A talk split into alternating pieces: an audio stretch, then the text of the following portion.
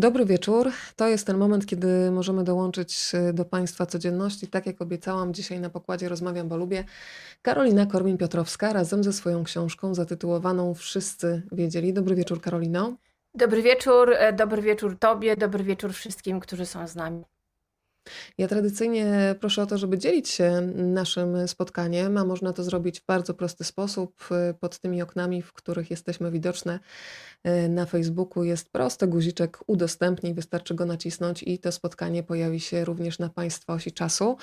Y, I to jest chyba jasne, ale jeszcze dopowiem, że w każdym momencie tego spotkania mogą się Państwo włączyć do rozmowy, zadać pytania, ale też podzielić się swoimi doświadczeniami, bo książka, o której będziemy rozmawiać, to jest książka, która pozwala nam poznać konkretne historie osób, z którymi rozmawiała Karolina Korwin-Piotrowska, ale też mówię to na swoim przykładzie, powoduje, że otwierają się w głowie takie szufladki, o których człowiek już tak. nawet zapomniał, gdzieś zakopał e, i o tym dzisiaj na pewno będziemy rozmawiać. Karolina, napisałam w zapowiedzi, że dla mnie to jest książka, mm, w której w końcu mm, padają nazwiska, które do tej pory gdzieś e, krążyły wypowiadane półgębkiem. E, ci przemocowcy zostają opisani i to ma znaczenie. Zostaje nazwane w konkretny sposób ich zachowanie, które do tej pory przez wiele osób było akceptowane. Mm, no i mhm. do tej pory nikt się nie odważył nazwać wprost sytuacji.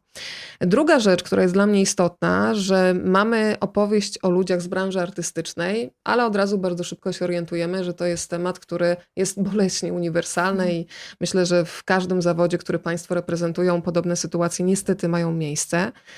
Trzecia ważna rzecz. Ja bardzo dużo myślałam też o mądrości ciała mm, po opowieściach, szczególnie Twoich rozmówczyń, o mądrości ciała, która nam daje bardzo szybko znać, że ktoś przekracza nasze granice, nawet tak. kiedy jeszcze nie jesteśmy w stanie tego nazwać.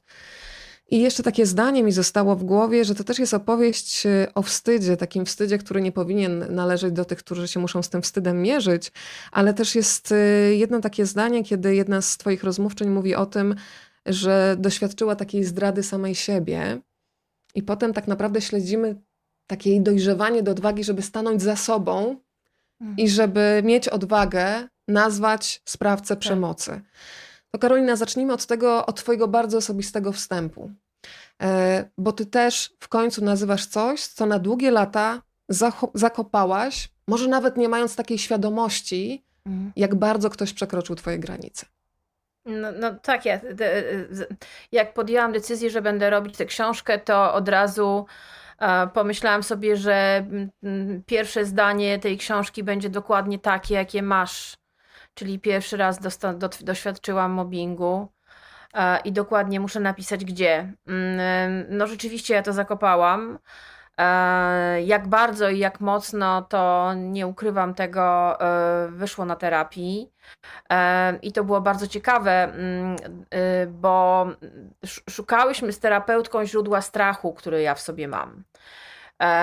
No i okazało się, że jednym ze źródeł strachu była właśnie ta redakcja, co dla mnie było totalnym szokiem. Ja myślałam, że to w ogóle jakoś na mnie nie wpłynęło, ale w trakcie rozmów i rozpracowywania tej, tej sprawy wyszło, że to jest jeden z potwornych źródeł strachu w moim życiu. Um, I w ogóle strachu przed wieloma rzeczami. Ja to się nie będę już rozgadywać, bo to są kwestie prywatne, ale dla mnie to było szokujące. I ja to wtedy po raz pierwszy, dokładnie dwa lata temu, z pewnym okładem nazwałam po prostu. Wiedziałam, co to jest, y, bo to, że to jest mobbing, to wiedziałam wcześniej, ale no, że to właśnie tak bardzo zdeterminowało nawet pewne moje życiowe wybory. I postanowiłam, że jeżeli ta książka powstanie, to ona się zacznie od tego. To jest zaledwie parę zdań, nic więcej. Ja się specjalnie nie rozgadywałam na ten temat, ale nie zapomnę, jak udzieliłam mm, wywiadu do Wysokich Obcasów. To był pierwszy wywiad do promocji książki.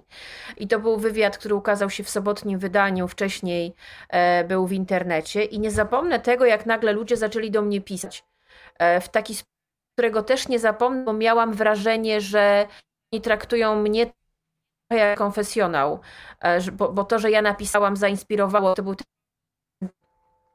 z którym oni zdecydowali się pisać do mnie. Zaczęli pisać o swoich wspomnieniach z pracy.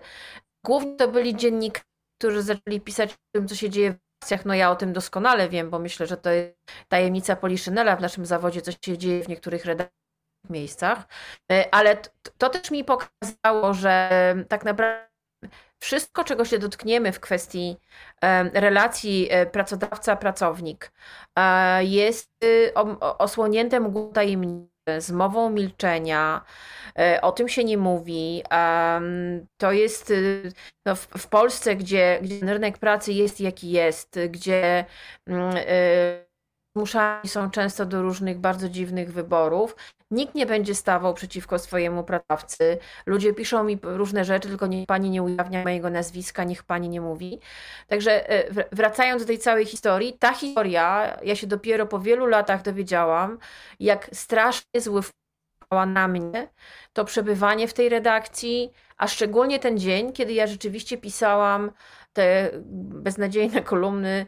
E, e, a to był dzień, kiedy umarł mój ojciec. Ja doszło nawet do tego, że ja sobie wytłumaczyłam, jako typowa ofiara przemocy, już dzisiaj to wiem i mogę to powiedzieć, że to w sumie było super, że ja wtedy zostałam w tej redakcji, bo przynajmniej w domu nie siedziałam i przykro i nie płakałam. No moja terapeutka, jak to usłyszała, walnęła czołem o, o, o blat stołu. No po prostu, no... ale ja też sobie zdałam sprawę, jak to powiedziałam jej, jakie to, jaka to jest brednia, ale jak ja strasznie jestem cały czas w okowach tej sytuacji, jak ja cały czas jestem e, ją, nią splątana, co mnie też wkurzyło też w ogóle, że, że to tak strasznie działa i że to jest taka straszna toksyna i że to naprawdę rozwala ludziom życie. Karolina, zaraz przejdę do ciągu dalszego. Jeszcze tylko, tylko muszę Cię technicznie zapytać, czy masz wszystkie okienka inne pozamykane, bo czasami nam tutaj y, lekko rwie, nawet się zaczynam zastanawiać, czy jest ewentualnie szansa, żebyśmy się przełączyły na smartfona, ale dopóki Nie, Cię ja słyszę, to jest... Wiesz tak? co, mam, ja specjalnie zainstalowałam tą Twoją przeglądarkę i wydaje mi się, że jest w, w miarę okej. Okay. Czekaj, jeszcze zrobię jedną rzecz, moment. Dobrze, a ja przy okazji witam tych wszystkich, którzy właśnie o. do nas y, to jest to, co mogę zrobić. Ja mam trochę, trochę, przepraszam za wrażenie, gówniany, gównianą sieć. Pozdrawiamy UPC, naprawdę. Ale zobacz, coś zrobiłaś, już jest trochę lepiej. Już jest lepiej, tak? Okej, okay, to powłączałam, co się dało, dobra. Super, dobra. To wracam do tego momentu, bo zaczęłam od tej twojej opowieści bardzo osobistej. E, takiej opowieści, m, mm, która od razu przekierowuje też moje myślenie do takich wątków, które się pojawiają też e, w historiach e, kobiet, z którymi rozmawiasz. Powiedziałaś o śmierci swojego ojca i o tym momencie, że tego dnia poszłaś do pracy. I ten wątek znaczy nie, pojawia byłam w pracy, się... dostałam telefon, że tata tak. zmarł e, i musiałam w tej pracy zostać do 21. Tak to Kompletny wygląda. brak empatii, prawda? Znaczy, Bo nagle co, jakaś no, kolumna... Mhm. Nie, nie, to, to po prostu okazało się, że to był dzień, kiedy schodził numer do drukarni i schodziły kolumny piplowe e, i pamiętam, że trzeba było zrobić te kolumny. No i ja po prostu siedziałam i pisałam te głupie podpisy pod zdjęciami tak zwanych najbardziej wpływowych Polek. To jest jakiś absurd w ogóle. E, nikt tym nie pamięta, to wyściela kolejny kibl, kibl, e, i bardzo dobrze. A, a, I w ogóle bez, be, jakaś kolejna rzecz robiona bez sensu. A okazuje się, że ta bardzo ważna rzecz kompletnie ci gdzieś umyka. E, to jest też ten moment, kiedy opowiadasz o tym, jak nie, nie mogę użyć tego słowa, zarządzano w redakcji, bo ta mhm. książka pokazuje, że w Polsce nam bardzo brakuje czegoś takiego jak kultura zarządzania. E, więc powiedz o tym, w jaki sposób w dużym redakcji, w dużej redakcji, w dużym wydawnictwie komunikowano się z ludźmi. I mówimy od razu, że to są dorośli ludzie, którzy powinni zachowywać się partnersko, bo przecież grają do jednej bramki, chcą stworzyć dobry tytuł. Tymczasem no, wiesz co, to, y, y, to polegało na tym, że w ogóle dlaczego ja się tam znalazłam. Ja się tam znalazłam, bo skończył się, skończyły się zdjęcia na planie filmu Pianista, gdzie Romana Polańskiego, gdzie pracowałam w biurze prasowym. Ja miałam wtedy taką sytuację, że musiałam mieć stałe pieniądze, bo miałam na utrzymaniu terminalnie chorą osobę.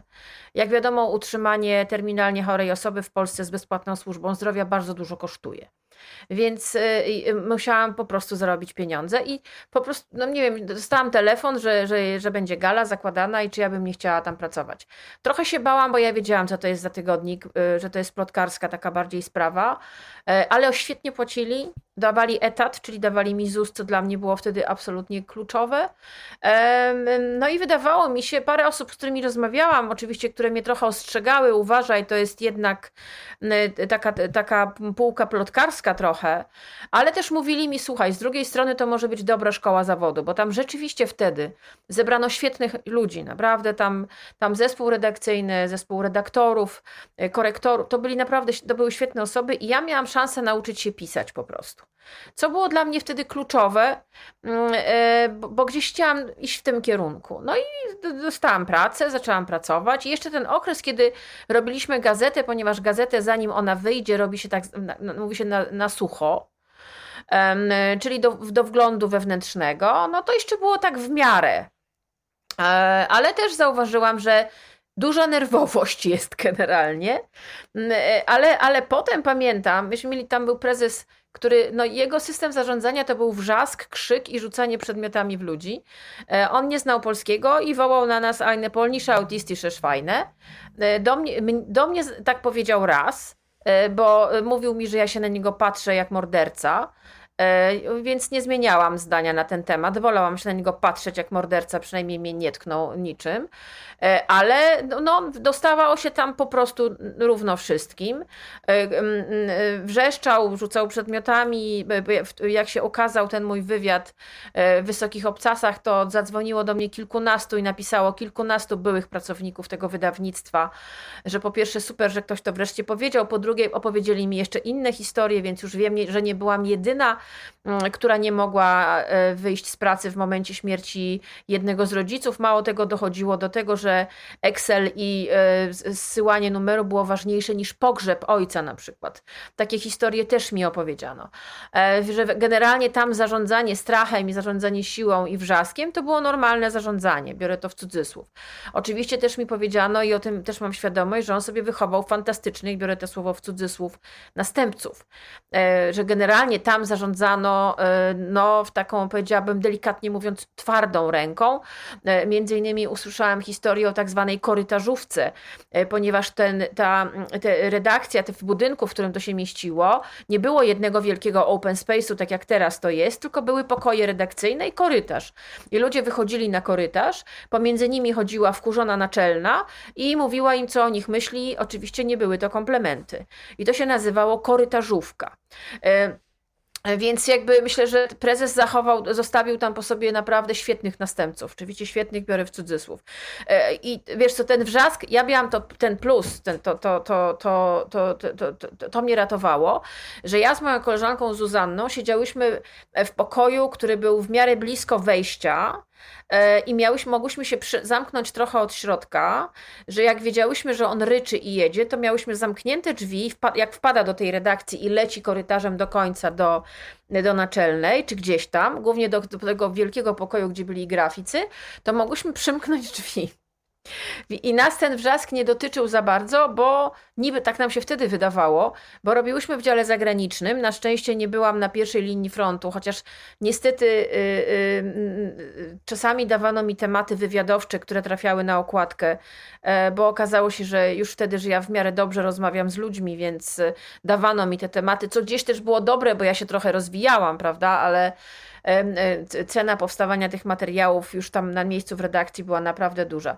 E, w każdym razie, no ja byłam teoretycznie w dziale zagranicznym i myśmy się, myśmy się po prostu nauczyły ukrywać, że tak powiem.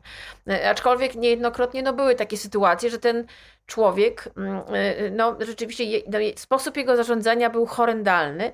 No mało tego, ja pamiętam takie sytuacje i nawet niedawno o tym rozmawiałam z osobami, które pracowały ze mną wtedy w tej redakcji, że całe miasto wiedziało o tym, co się dzieje w tym, w w tym wydawnictwie, bo tam było kilka, było dużo tytułów prasowych i on tak po tych piętrach chodził i tam na tych piętrach różnych wrzeszczał. I, opowiad- I wszyscy nam bardzo współczuli, że my jesteśmy tacy biedni. Wtedy Gala była jego ukochanym dzieckiem, bo to było wymarzonym, i on u nas był średnio parę razy w tygodniu. I to było, i te, te wrzaski, te ryki, to wyzywanie, to rzucanie wydrukami e, stron, po prostu ja pamiętam to do dziś. No i tak jak mówię, no na, na, na tym polegało to zarządzanie, że się siedziało, jak się zamykało numer. Naprawdę niektórzy do rana. E, posiadanie życia osobistego po prostu to, to nie istniało. Ja pracowałam tak naprawdę 7 dni w tygodniu. A jak miałam dzień wolny, to go przesypiałam. E, byłam po prostu tak potwornie zmęczona. I pamiętam, że no, na początku oczywiście była ta historia ze siedzeniem w pracy, kiedy mój tata zmarł, więc e, i, i ja pojechałam wtedy, pamiętam, do domu i, i usiadłam sobie na kanapie. To była jakaś, bardzo już było późno. I pamiętam, usiadłam i pomyślałam sobie, no tak, no tata mi umarł. E, e, no a cały dzień siedziałam i robiłam jakąś po prostu gównianą kolumnę. Mm, I dwa miesiące później um, miałam lecieć do Cannes na festiwal. I wszystko już było zabukowane. Tam był, startował pianista, który zresztą e, dostał wtedy Złotą Palmę. Ja miałam z ekipą taki układ, że oni mnie nie mogli zabrać, bo ja byłam tylko z biura prasowego. Poza tym tam jest zawsze określona liczba gości. W związku z tym, ale byliśmy umówieni, że no generalnie ekipa, jesteśmy razem, prawda, wiadomo, spotykamy się tam. Miałam ustawione y, y, te wywiady zagraniczne. Y, mało tego, był wykupiony bilet lotniczy już, na, żeby, żeby miała lecieć w środę, bo to w poniedziałek, chodziło tylko, żeby w poniedziałek prezes podpisał moją delegację. E, I okazało się, że ja się dowiaduję, że on nie podpisze tej delegacji, bo on nie widzi żadnego, e, e, żadnej rzeczy, która byłaby dobra, raczej dodatkowej wartości dla, dla gazety. W tym, że ja tam pojadę. No i ja po prostu w tym momencie pomyślałam sobie, zaraz moment, chwileczkę. To chyba jest ten moment, kiedy ja już po prostu nie mogę tego wytrzymać. I poszłam się zwolniłam. Znaczy poszłam do pana prezesa, no bo on rządził, a nie naczelna, ustalmy to, to, to, to, to, to, to w ogóle, to, to była osoba, Alicja była osobą, która no tak naprawdę była rodzajem takiej, nie wiem, zasłony dymnej. E, I poszłam do niego się zwolnić. Oczywiście on mi powiedział, że mam problemy hormonalne, że pewnie mam PMS-a i że to jest histeria. Ja tak tego słuchałam, słuchałam, słuchałam e, i że mi to pewnie zaraz przejdzie i żebym się uspokoiła. I bardzo spokojnym głosem powiedziałam mu, wie pan, nie wiem, czy pan wie, mm, e, ale ja tu byłam w dniu, kiedy umarł mój ojciec. I on tak się uniósł brwi, tak się spojrzał, pamiętam. Cały czerwony był, po prostu zawsze był czerwony na twarzy i taki spuchnięty. I ja mówię, wie pan co? A mój tata podczas II wojny światowej walczył w armii krajowej i zabijał Niemców. Wstałam i wyszłam. Mnie się to wtedy wydawało bardzo bohaterskie, bo skoczyłam do basenu bez wody. E, rzeczywiście byłam trzy miesiące bez pracy. E, wszyscy grzecznie podpisali moje zwolnienie z pracy. E, jakby nikt mnie tam nie, nie zatrzymywał. E, myślę, że byłam, byłam chyba pierwszą osobą, która się tam zwolniła z jakimś tam hukiem. Potem były kolejne. E, to, co się za mną ciągnęło przez jakiś czas, bo to dotarło do mnie bardzo późno. Ktoś mi to po prostu powiedział, rozmawiając ze mną, że ja miałam opinię histeryczki, ponieważ potem uznano, że no ja po prostu hormony zwyciężyły, prawda? Histeria, czyli choroba przypisywana kobietom mm, od, od dziesięcioleci, przypisywana płci e, żeńskiej e, i że jestem histeryczką, e, bo się ośmieliłam zwolnić z redakcji, gdzie traktowano ludzi jak gówno. No okej, okay, staram się to pojąć. Ja poproszę Państwa, tych, którzy mają ochotę na przykład anonimowo też się podzielić y, swoimi doświadczeniami, możecie pisać po prostu na Facebooku do skrzynki Rozmawiam, bo lubię, ale widzę, że już też się pojawiają pierwsze komentarze. Pani Beata na przykład napisała, że pracowała w jednym z banków, gdzie śmierć pracownika w dniu pogrzebu skwitowana była słowami, że zostały plany tej osoby do zrealizowania. Mhm. E, czyli y, sama też pamiętam y, jedną taką redakcję, gdzie komentarzem do tego, że ktoś przeżywa właśnie śmierć bliskiej osoby, było to, no ile można to przeżywać.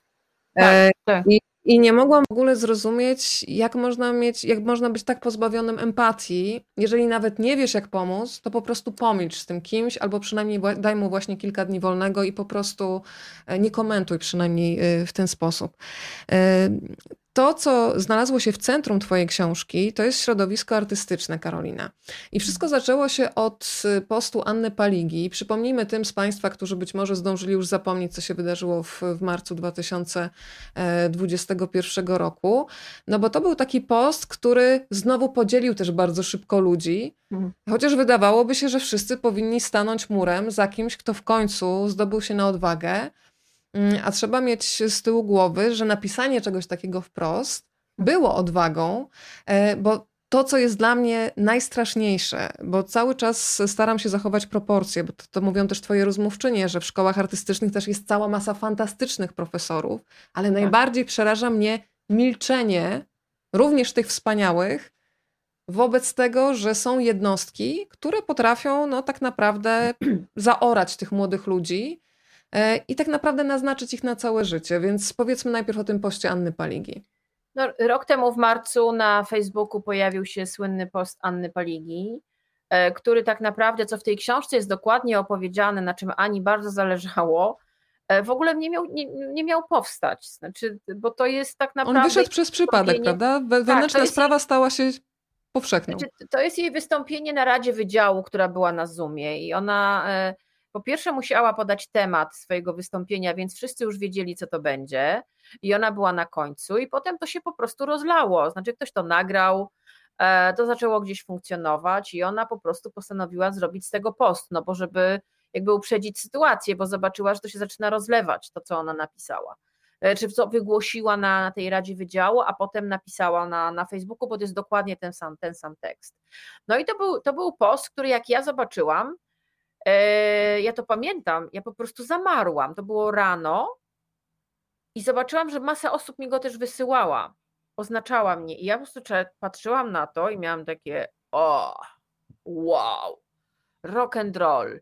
A potem sobie pomyślałam, dobrze, ponieważ y, Parę lat wcześniej była premiera filmu Monument Jagody Szelc i polskie media zrobiły wszystko, żeby zamieść pod dywan historię, która tak naprawdę była u podłoża tego filmu, czyli właśnie e, złe relacje między studentami i wykładowcami w łódzkiej szkole filmowej, no to teraz trzeba w takim razie rozpętać piekło. Znaczy ja, ja miałam absolutną świadomość wtedy, że trzeba zrobić wszystko, żeby ja ze swoimi zasięgami i jeszcze parę osób, które były też z nami razem, po prostu robimy wszystko, żeby to się rozlało. Znaczy, żeby nie pozwolić na to, żeby to zostało zamiecione w imię tego, że ktoś jest autorytetem, jest super kolegą, świetnie się z nim pije wódkę i w ogóle jest taki super koleżka.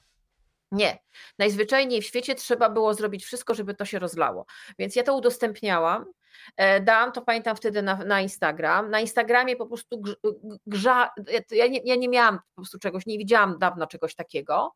E, potem pojawiły się, pamiętasz, kolejne posty.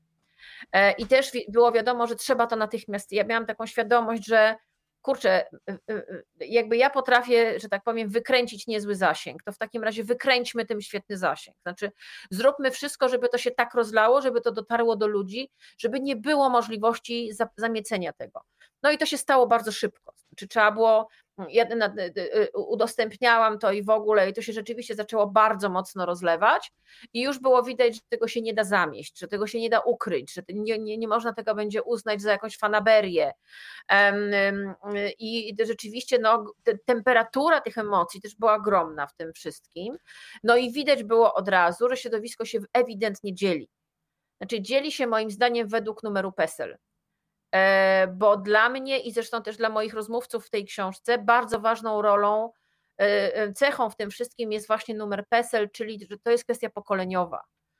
Zdecydowanie myślę, że osoby z pewnej grupy wiekowej, no, urodzonych znacznie wcześniej, że tak powiem, mają ogromny problem z tym, co się stało i z tym, co się już nie zmieni. Znaczy, z tą ogromną zmianą mentalnościową, która idzie, nie na darmo na początku w tej w mojej książce jest o godności. O tym, że ludzie wyciągają to zakurzone słowo z Pawlacza, które brzmi godność. E, bo myślę, że ta cała kwestia wokół tego postu i to, co się stało potem, ta cała, ta, cała e, e, komisja w łódzkiej szkole, to, to wszystko, co się zaczęło dziać, to jest, to jest przede wszystkim kwestia godnościowa, że te dzieciaki, które miano za po prostu jakiś, jakiś, jakąś masę E, owieczki pokorne, bardziej... prawda? Tak, takie, takie owieczki, takie, takie, takie kulki do rzucania o ścianę, potulne i grzeczne, one nagle podniosły głowę e, i pomyślały, ważne jest, ważna jest nasza godność, to jak my się czujemy, nam się to nie podoba. Przysięgam, żadna z osób, z którą rozmawiałam w tej książce, nie chce zemsty. Nie. Oni w ogóle im nie o to chodzi. Oni przede wszystkim, one chciały być wysłuchane, co jest bardzo ważne, bo ci ludzie są pozostawieni sami sobie, e, ze swoimi emocjami, które są bardzo różne. Więc nikt ich nie chciał wysłuchać, więc chcieli być wysłuchani i chcieli, żeby to poszło dalej, żeby to nie umarło. Każda z tych osób mówiła mi: zróbmy wszystko, żeby to nie, żeby to nie zdechło, żeby tego znowu nie zamieść, żeby znowu media to obeszły wielkim łukiem, bo niestety tak jest bo my tak naprawdę mówienie o tym w Polsce, to co zrobiła Paliga, to co zrobili następni, którzy pisali kolejne posty, mówili otwarcie o tym, co im zrobiono, jest tak naprawdę oskarżeniem pod adresem elit kulturalnych w tym kraju. I to trzeba bardzo jasno powiedzieć. To jest oskarżenie w stronę ludzi, którzy w Polsce są wynoszeni pod niebiosa, którym stawia się pomniki, robi benefisy, całuje się po rękach, a jak się robi z nimi wywiady, to pytania, jakie padają, są w stylu: Boże, jak pan, pani robi to, że jest taki fantastyczny, fantastyczna. Nie ma żadnego e, zmysłu krytycznego, nikt nie zadaje żadnego niewygodnego pytania, a tu się nagle okazuje, że te, ci, ci młodzi ludzie e, mieli w sobie tyle siły i tyle determinacji, że rozpoczęli, mam nadzieję, modę na stawianie trudnych pytań bo rzeczywiście, y, y, pamiętasz, był wpis Krystyny Jandy, który się odbił bardzo szerokim echem.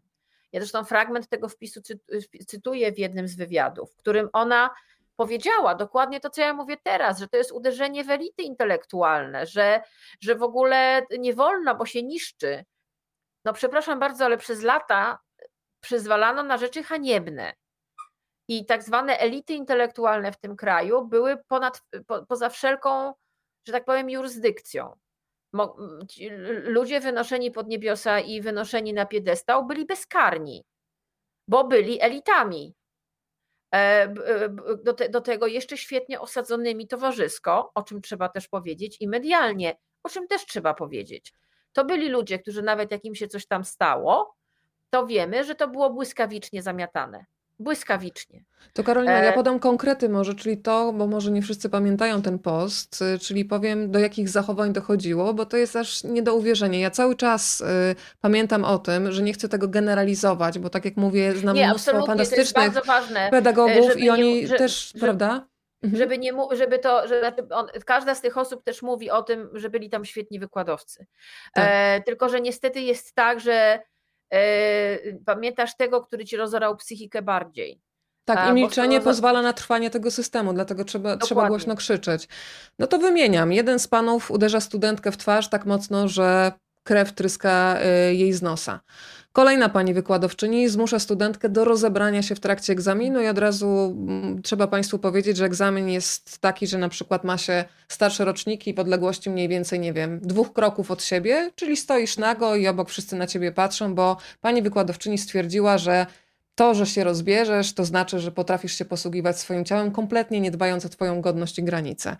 E, mamy dyrektora jednego z teatrów, który stawia przed sobą aktorów i daje im takie zadanie, żeby mówili do siebie, co im się nie podoba w ciele drugiego e, aktora.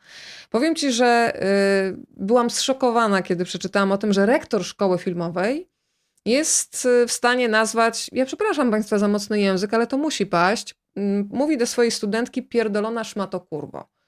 E, I mówi to nie raz. I to jest. Znaczy, on, są nagrania on... tego rektora tak. w sieci, e, gdzie, gdzie mówi takie rzeczy. Oczywiście to było usprawiedliwione tym, że on tak ma. No właśnie, że... ja, ja, po prostu dostaję szału, kiedy słyszę, że on tak ma. Mówię, dobrze, ale tak, ja się tak. na to nie zgadzam. Koniec, kropka. No tak, no, ale widzisz... faktycznie człowiek dochodzi do tego, bo ja też sobie przypominałam sytuację sprzed lat, gdzie nie miałam sobie odwagi, żeby powiedzieć komuś stop. Mhm. E, kolejne no... sytuacje. Jeszcze tutaj mamy pana prorektora, który w momencie, kiedy przychodzi do niego student czy studentka i mówi, że jest źle i że nie daje sobie rady i wskazuje konkretne osoby, które zachowują się w sposób przemocowy i dostaje komunikat, że nie umie pani zaciskać zębów, a powinna pani, jest pani zbyt miękka na ten zawód, wyjdziecie ze szkoły, dopiero będzie gorzej, to jakiś obóz przetrwania, no to po prostu brzmi koszmarnie i tak naprawdę mówimy o osobach, które są na szczycie hierarchii, więc dają przykład dalej. Znaczy mówimy też o osobach, od których, i to jest bardzo ważne, dlatego ta historia mnie zafascynowała i zajęłam się tylko relacją student-wykładowca. To są ludzie, od których naprawdę zależy życie tych młodych ludzi.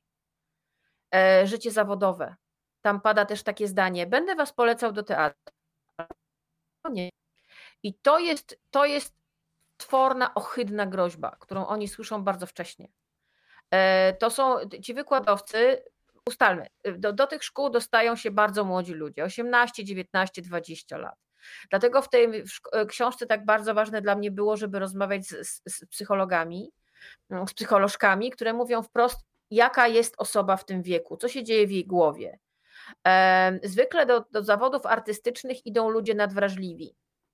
No bo żeby ten wywiad, żeby ten zawód wykonywać dobrze, musisz mieć no, te nerwy na wierzchu, jak to mówią. Musisz e, często no, rzeczywiście być osobą nadwrażliwą, czasami wysoko wrażliwą e, i często właśnie tacy osiągają największe sukcesy w tym zawodzie. Oczywiście koszt jest bardzo duży, no ale wiadomo, no, to, jest ich, to jest ich życie. Więc e, mamy, mamy, różne, mamy dzieciaki e, z różnych środowisk, co też w tej książce wybrzmiewa, że te dziewczyny, o które mówią, są z bardzo różnych środowisk. Niektórzy na przykład są w takiej sytuacji, że mieszkają daleko od miasta, w którym studiują, w związku z tym jadą do nowego miasta, są sami, nie mają rodziny, kolegów, koleżanek, cioci, babci, nikogo, lądują albo w akademiku, albo w jakimś wynajętym pokoju, czyli są totalnie sami ze sobą i ze swoją samotnością, swoją tragedią, swoim smutkiem, ze wszystkim. Teraz pamiętajmy, mam, są w wieku 18, 19, tam 20, gdzie jeszcze nie wszyscy, bo to nie jest powiedziane kiedy, co trzeba zrobić, mają za sobą inicjację seksualną. I mają też na przykład różny, różną relację ze swoim ciałem, bo to jest też jeszcze taki wiek, kiedy to ciało się kształtuje, kiedy się jeszcze zmienia bardzo e, i ta relacja jest różna, że tak powiem, bardzo indywidualna. I przyjeżdżają, tak jak mówię, z różnych środowisk dzieciaki, o, o, zwykle nadwrażliwe, e, do zupełnie często nowego, nowego środowiska. I pierwsza rzecz, myślą, że są coś warte, ponieważ e, przeszły trudny egzamin. Egzaminy do tych szkół są zwykle bardzo trudne gdzie jest kilkaset osób na dwadzieścia parę miejsc, więc mają prawo myśleć, kurczę, ja chyba jestem zdolny, chyba coś potrafię, prawda? Tak. Bądź co bądź komisja egzaminacyjna podpisała protokół z egzaminu i ręczą swoimi nazwiskami za to, że ja się dostałem, dostałam do tej szkoły, tak? No i te dzieciaki idą potem w październiku do szkoły i dowiadują się, że są brzydkie, grube, beznadziejne, mają brzydką szczękę, głupio się patrzą, mają okropne ciało, są niezdolne, są gównem, a jeszcze po drodze dostają się w ręce swoich starszych kolegów, czyli następuje fuksówka, której na szczęście już teraz nie ma, ale był to po prostu element totalnej usankcjonowanej przemocy. Powiedzmy, na czym polega fuksówka, bo może to też nie jest dla wszystkich jasne, Karolina, fuksówka spoza środowiska. to jest, y, zwykle fuksował trzeci rok, pierwszy rok e, i to było Powiem tak, wyobraźmy sobie wszystkie najgorsze eksperymenty społeczne, które były robione w historii. Pomnóżmy przez 10, to jest fuksówka. Czyli poniżenie, upodlenie, niby taki rytuał przejścia, e, żeby zostać studentem szkoły artystycznej, szkoły aktorskiej. E, polegało to na różnych rzeczach. Niedawno Sofia Zborowska mi powiedziała jedną historię z Akademii Teatralnej sprzed 20 lat. Wyobraź sobie sytuację, to jest idealne pokazanie, na czym polega fuksówka. Że tam była dziewczyna w grupie, której y, y, ten fuksujący nie za bardzo lubił, no miał do niej jakieś tam animozje e, i ona się spóźniła na zajęcia, więc on ją postawił w środku. Wokół niej chodzili jej koledzy, studenci, trzymali się za ręce, y, ci pierwszoroczniacy. Ona płakała, e, bardzo strasznie płakała. I oni dookoła niej chodzili i śpiewali: Fajnie być fuksem, sia la la la la, fajnie jest być fuksem, sia la la la la la, a ona cały czas płakała. I oni mieli się tak mhm. tak chodzić wokół niej. I jak ona mi to powiedziała, to sobie myślałam, dobrze, to teraz ja mam takie pytanie, czemu to miało służyć? To jest sadyzm. Mhm. To jest sadyzm. E, wykładowcy wiedzieli o tym, co się dzieje. Umówienie o tym, że nie wiedzieli, jest po prostu koszmarnym, obrzydliwym ługaniem prosto w oczy. Wiedzieli, co się dzieje. E, e, ale to było, była usankcjonowana przemoc. Myślę, że to było też im na rękę, że po prostu te, te, te pierwszoroczniaki by, by, by, byli od razu złamani, a potem na trzecim roku sobie odbijali, bo się e, fuksowali kolejny młodszy, młodszy rocznik. Uświadommy sobie teraz jedną bardzo ważną rzecz. Przez to przeszli wszyscy aktorzy w Polsce. Czyli wszyscy aktorzy i aktorki są naznaczeni przemocą, którą dawali sobie nawzajem. Mhm. Świadomość tego dla mnie jest dość koszmarna. Ale oni wszyscy byli poddawani przemocy i potem wszyscy tę przemoc wyrządzali. I to było usankcjonowane, nikt tego nie monitorował, a działy się rzeczy, o których ja wiem, że były bardzo niefajne na granicy przemocy fizycznej, psychicznej i seksualnej. Y, skoro e... mówisz. Mhm. I Mów nikt z tym nic nie zrobił przez lata. Teraz na szczęście od tego wszyscy odeszli. Ja sobie, wiesz co, uzmysłowiłam, że jest też coś takiego, że kobiety mm, są często w takiej podwójnej opresji. Myślę o takich słowach, czy o takim dotykaniu słowem. E, kiedy się czujesz jak obiekt seksualny, a nie jak człowiek, jako partner w relacji. Sobie przypomniałam sobie sytuację, którą gdzieś zakopałam sprzed pewnie 20 lat. Byłam na jakimś castingu telewizyjnym, to było lata świetne temu. Jakiś oddział w ogóle regionalny i wchodzę na te korytarze, przyjmuje mi jakiś pan, rozmawia ze mną całkiem miło. Wychodzimy dalej i komunikat, który padł, brzmi: Pokażę cię jeszcze mojemu koledze. Ja mam wtedy 20 pewnie lat, pokażę. Ja się czuję już jak taki koń wyścigowy, idziemy tym tak, tak. korytarzem tak. i nagle słyszę komentarz takiego starego dziada: Ładnie chodzisz. I ja po prostu stężałam i tylko powiedziałam, bo chodzę na boks. I jakby to była jedyna rzecz, którą ja byłam w stanie w mhm. tamtym mniemaniu odpyskować. Wchodzimy do tego gabinetu, gdzie siedzi pan za biurkiem i rozmawia kimś przez telefon. Słuchaj, lustruje mnie z góry na dół, kiwa głową, że tak. I ja po prostu czuję się na jakimś targu koni. E, mhm. Ja podziękowałam za tą współpracę. Pan do, jakby do końca nie rozumiał w ogóle o co mi chodzi, że przecież no właśnie on chce mnie przyjąć do tak. pracy. A ja stwierdziłam, że nagle jestem po prostu jakimś nie wiem, mam być panią, która ma wyglądać w obrazku. Nieważne jest, co ja sobą reprezentuję. Przede wszystkim nikt nawet z tych dwóch panów, starych dziadów, o których dzisiaj tak mogę pomyśleć, a wtedy, wiesz, jestem młodą dziewczyną, która tylko wyczuwa, że coś tu jest tak. na halo. Ale tak. wyszłam, wróciłam do domu i miałam takie poczucie, że to jest coś, co się tam dzieje codziennie. Bo ten pan był no, tak zdumiony, to... że ja nie chcę z nim współpracować, że on najczęściej słyszał, no to super. Według dzisiejszych standardów y, to było molestowanie. Tak, i tylko, że to można nazwać dopiero kiedy ty wiesz, ty to wyczuwasz, tak. że coś jest nie tak. Ale mhm. wyszłam do domu, podziękowałam za współpracę, ale zostałam z takim, i co ja mogę z tym zrobić? Ze świadomością, że to się musi odbywać regularnie, bo stopień zdumienia tego dziada był taki, że no jak to nie chcesz? No nie, no nie Oczywiście chcę. to się odbywało regularnie. E, wiele dziewczyn pewnie przez to przeszło. E, niektóre zdawały sobie sprawę, że coś jest nie tak, inne może nie. E, pewnie to oni, oni, oni uznawali, że to jest fantastyczne no, byli bezkarni, nikt im nie zwrócił uwagi, nie było żadnych procedur. Przyjmowanie do pracy właśnie było to mierzenie wzrokiem, prawda? No, no jakby rozmawiamy o uprzedmiotowieniu człowieka. Bo Chodź pokażę jest... cię. Tak, pokażę cię, tak. Znaczy, no, to jak oni w, w, w tej książce te dziewczyny opowiadają, jak w sposób perfidny i ohydny odebrano e, adeptom tej, tej sztuki, jaką jest aktorstwo, kontakt ze swoimi emocjami i ze swoim ciałem, niby przygotowując ich do pracy, do zawodu. To jest też bardzo ciekawe, dlatego to jest też kwestia pokoleniowa, zauważ. Żadna z tych osób, z którą rozmawiam w książce, nie używa magicznego słowa, które używane jest przez pokolenie aktorów urodzonych, że tak powiem, wcześniej, czyli misja albo powołanie. Tak. Oni mówią zawód. E, każda z tych osób mówi: ja poszłam do szkoły, bo chciałam umieć uprawiać ten zawód. Ja chciałam go dobrze uprawiać, chciałam dostać narzędzia do uprawiania tego zawodu. Nikt się nie wyciera i nie zasłania słowem pod tytułem misja albo powołanie, które myślę przez lata było takim właśnie parawanem, za którym działy się straszne rzeczy, bo w imię tej misji, tego powołania, jedni pozwalali sobie na rzeczy haniebne, a drudzy w związku z tym wobec nich byli kompletnie bezradni. Wiesz co, bardzo lubię, że w tej książce się pojawia Piotr Głowacki, którego zresztą bardzo cenię jako człowieka, jako aktora. Tak. I Piotrek mówi fantastyczną rzecz, że mu zależy na tym, żeby też odzierać regularnie aktorstwo z takiego sentymentalnego mitu mhm.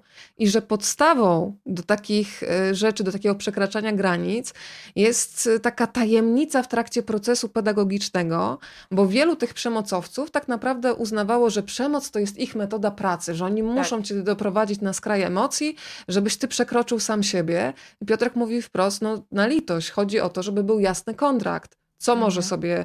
E, I, I za każdym razem tak naprawdę powinieneś pytać studenta, na co on się zgadza. Jeżeli on w danym momencie nie jest gotowy na przekroczenie jakiejś granicy, to po prostu to szanujesz. Powiedz trochę o tym, y, na ile właśnie ta rozmowa z Piotrem dla ciebie była ważna. Ona była bardzo ważna, dlatego że z Piotrkiem w ogóle była taka sytuacja, że na początku całej tej historii z Paligą on do mnie napisał, że trochę nie rozumie całego tego szumu.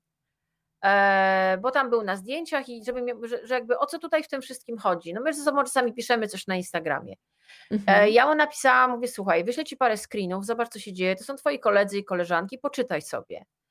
No i minęło tam, ja wiem, z pół godziny, godzina i on mi odpisał, że czyta i jest w szoku e, i że musi to wszystko przemyśleć. I ja myślę sobie, okej. Okay.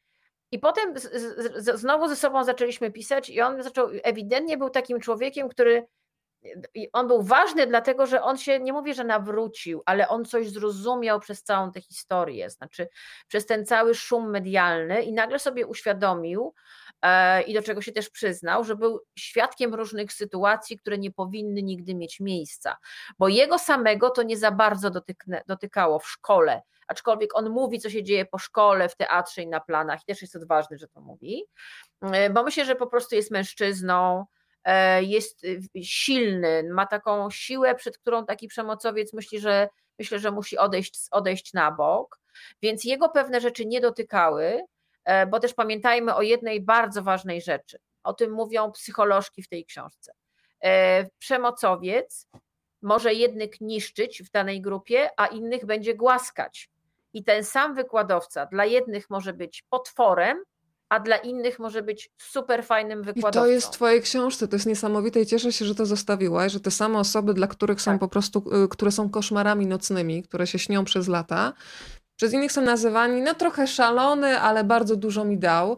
I mam tak. takie wrażenie, że każdy z nas może być złym w czyjejś opowieści, prawda? To też jest taki moment, kiedy sobie robisz w ogóle rachunek sumienia, e, na ile twoje zachowanie czy słowo mogą kogoś zranić, prawda? Mhm. Tak, i właśnie e, rozmowa z Piotkiem była dla mnie ważna, bo chciałam, żeby się pojawił e, młody aktor, mężczyzna.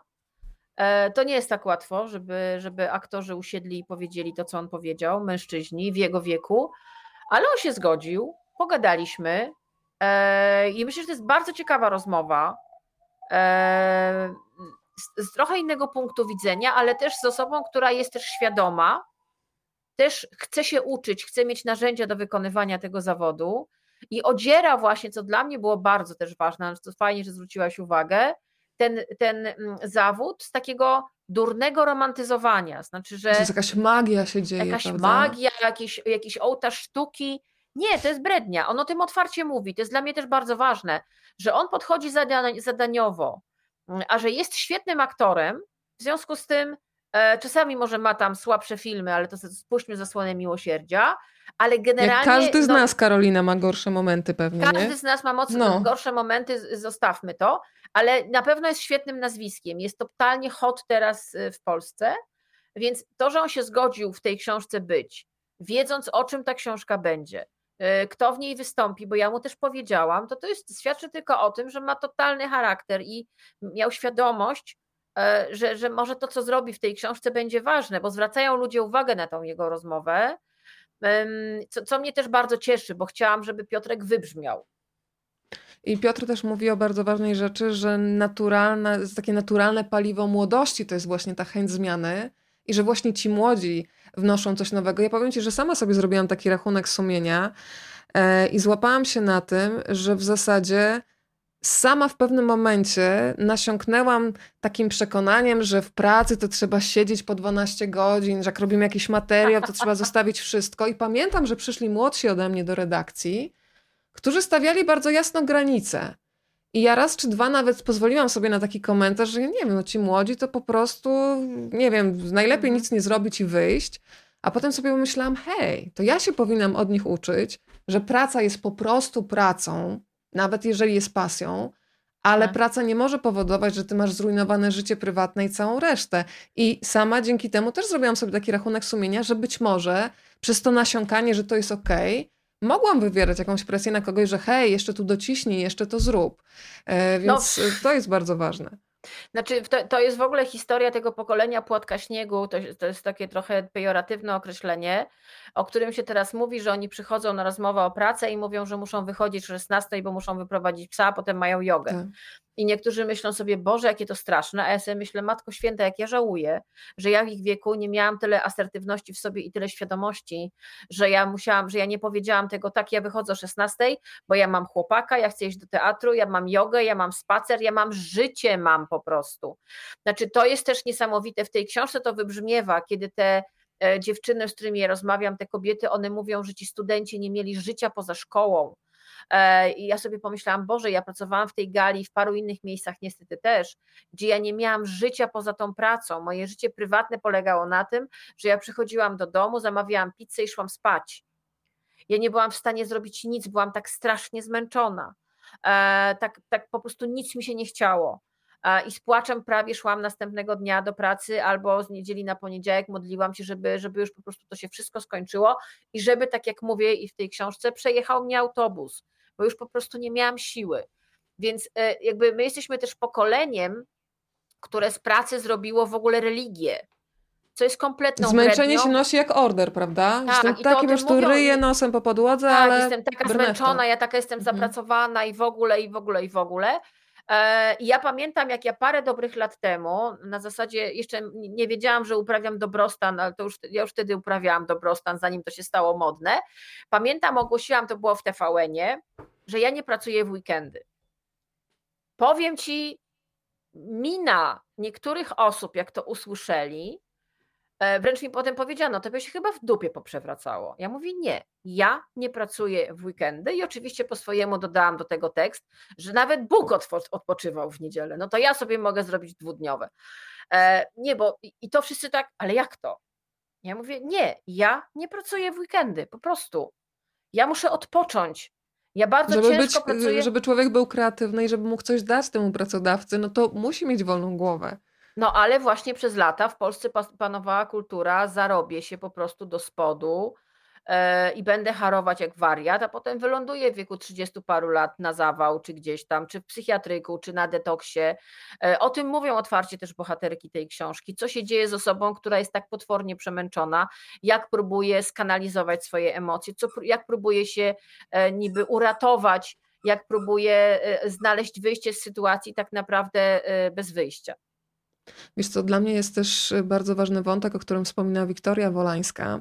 Wspomniałaś zresztą o tym, że przemocowiec, psychopata działa tak, że dzieli grupę y, w mhm. którą wchodzi. Faktycznie też pamiętam takie sytuacje z różnych miejsc tak, tak. pracy. Też sobie przypomniałam, jak robiłam rozmowy z psycholożkami, że ja miałam dwie takie redakcje, gdzie ewidentnie takie grupy, w których pracowaliśmy, że był, byli ci, których się kochało i to były jedna, dwie osoby osoba, którą oficjalnie, publicznie się gnoiło, też jedna, dwie, i reszta szara masa. To jest w ogóle Przerwa. bardzo sprytna taka strategia, bo mhm. skoro skłócasz grupę, no to jesteś w miarę bezpieczny, że nagle nie będzie buntu na pokładzie, tak. a żeby bunt miał siłę, robi. no to muszą być wszyscy stanąć. Y, mhm. Tylko ci, którzy są faworyzowani, no będą dbać o to, żeby ten przelew, nawet jeżeli pokątnie będą mówić, że ten człowiek jest zły, no to ten przelew jest, to się nie postawią. Tak, Więc tak. najczęściej y, to jest sprzeciw jednostki, która po prostu opuszcza grono i po prostu też nie może wojować za wszystkich, jeżeli nie ma jedności, więc odchodzi. Natomiast yy, pokazujesz też w książce, do czego prowadzi taka chęć do tego, żeby za wszelką cenę być częścią grupy. To są takie momenty zawstydzające, które wiele osób sobie też uświadamia, kiedy tak bardzo się cieszy, że ktoś inny jest ofiarą, że ci mhm. ludzie, ci studenci się chcą schować w grupie, że dobrze, to przynajmniej ja nie jestem w tym środku i tak. nikt nie rzuca krzesłem dokładnie we mnie. E, I Wiktoria Wolańska y, mówi też y, o tym, że w zasadzie w szkole no, miała takie doświadczenie, że zabija się w tych młodych ludziach taką naturalną intuicję, że oni się oddają w ręce reżysera, więc tym samym umniejszają temu głosowi, który w nich jakiś wewnętrzny jest. I to jest to doświadczenie zdrady samego siebie. Mhm. Ale ona też mówi o bardzo ważnej rzeczy, że w zasadzie w środowisku aktorskim, gdzie musisz sobie pozwolić na takie kontrolowane przekraczanie granic w ramach roli, im większa intensywność, tym większe powinno być poczucie bezpieczeństwa. Tak. Ona w pewnym momencie staje się asystentką kobiety, która na pewnym etapie jej życia jest mentorką, no ale później jest w roli kogoś, kto zbiera się do tego, żeby zobaczyć, do czego ta mentorka doprowadza. Jak mhm. wyglądało wasze spotkanie, bo tutaj muszę powiedzieć, że bardzo doceniam Wiktorię Wolańską za szczerość, y, bo jej szczerość powoduje, że no ona nie może się pojawić w takim świetle, o jestem tutaj tylko biała, tylko tak. musi pokazać ten moment, y, kiedy może być zła w czyjejś opowieści, tak jak mówiłyśmy. Nie, nie wiem, czy Wiktoria Wolańska nas ogląda, ale to jest totalny rock and roll ta dziewczyna. E, ona się od razu zgodziła na wywiad, nie miała żadnego problemu. E, dla mnie była jedną z takich bardzo ważnych postaci całego tej, całej tej sytuacji wokół postu Ani Paligi. Myślę, że o, e, przepraszam, to jest moja suka, która tutaj po prostu e, próbuje się dostać. Suka ma imię, przedstaw ją elegancko. To jest cudna, tak, to jest no cudna. jest cudna. To jest cudna i ona tutaj chodzi, bo robi wszystko, żeby mnie zainteresować swoją osobą nagle. No bo e, gadasz z komputerem, no. Tak, no, ale będzie tutaj siedziała, nic nie zrobi, jest szczęśliwa, bo jest na kolanach. Więc i Wiktoria dla mnie była bardzo ważna, ponieważ ona zrobiła długi bardzo post u siebie na Facebooku, bardzo mądry, długi post, taki przemyślany, gdzie właśnie przeprosiła wszystkich tych, których mogła e, uderzyć, zniszczyć, nie wiem, zranić, będąc asystentką osoby, która no, miała dość kontrowersyjne metody uczenia. I za to, co Wiktoria napisała, spotkało ją bardzo dużo hejtu środowiskowego. E, że w ogóle no, no, jakby kompletnie nie zrozumiano tego, że przyznanie się do winy w takiej sytuacji, powiedzenie, ja robiłam może niefajne rzeczy, mam świadomość, mogłam urazić niektórych z Was, mam świadomość tego, co robiłam, to jest naprawdę dowód na dojrzałość ogromną, na, na uświadomienie sobie, że byłaś w centrum niefajnej sytuacji, ale teraz stajesz w prawdzie i mówisz, to nie było fajne, wiem, że mogliście to tak odebrać, przepraszam was za to. Mm, I było dla mnie, ja, ja marzyłam, żeby Wiktoria się zgodziła mówić do tej książki, od razu się zgodziła. E, w końcu, jak się umówiłyśmy, to ja się trochę bałam, że ona mi urodzi w trakcie tego wywiadu, bo, ale nie, termin miała trochę później, ale już była taka mocno, bo ona została mamą niedługo potem. E, I ona była bardzo taka, jakby to powiedzieć, myśmy się spotkały na Skype'ie, bo to był czas covidowy i tak jeszcze było trochę niebezpiecznie. I pamiętam, że ona była taka, ja miałam takie, takie wrażenie, że ona była absolutnie zdeterminowana i skupiona, jak robiłyśmy ten wywiad. E, ja miałam taką w niej gotowość. To, to się czuje, jak się z kimś rozmawia, prawda? Szczególnie kiedy rozmawiasz o trudnych tematach. I ja miałam, miałam wrażenie, że ona jest jak taki, jak taka, nie wiem, Florence Griffith Joyner, Joyner, ta słynna biegaczka, że ona jest po prostu w blokach startowych i za chwilę wystrzeli, e, że jest absolutnie skupiona. E, bardzo niewiele zmieniła w autoryzacji. To były jakieś w ogóle kosmetyczne historie. Tak właśnie jak z nią rozmawiałam, miałam świadomość, że ona też wie, jakie słowa używa. Mm, I ten wywiad jest moim zdaniem bardzo ważny, zważywszy także na to, co ją spotkało od kolegów i od koleżanek, kiedy publicznie przyznała się do tego, w czym brała udział i że przeprosiła, ale też osadziła to w szerszym kontekście całej w ogóle sytuacji środowiskowej. I dla mnie i, i to, to, to, było ważne, żeby ona była w tej książce. Ja się bardzo ucieszyłam, że, że, że ona jest. Wiesz co, to słowo przepraszam, e, o którym wspomniała też Janna Koroniewska, dla mnie było bardzo przejmujące, kiedy ona powiedziała, że dla niej to słowo przepraszam jest ważne.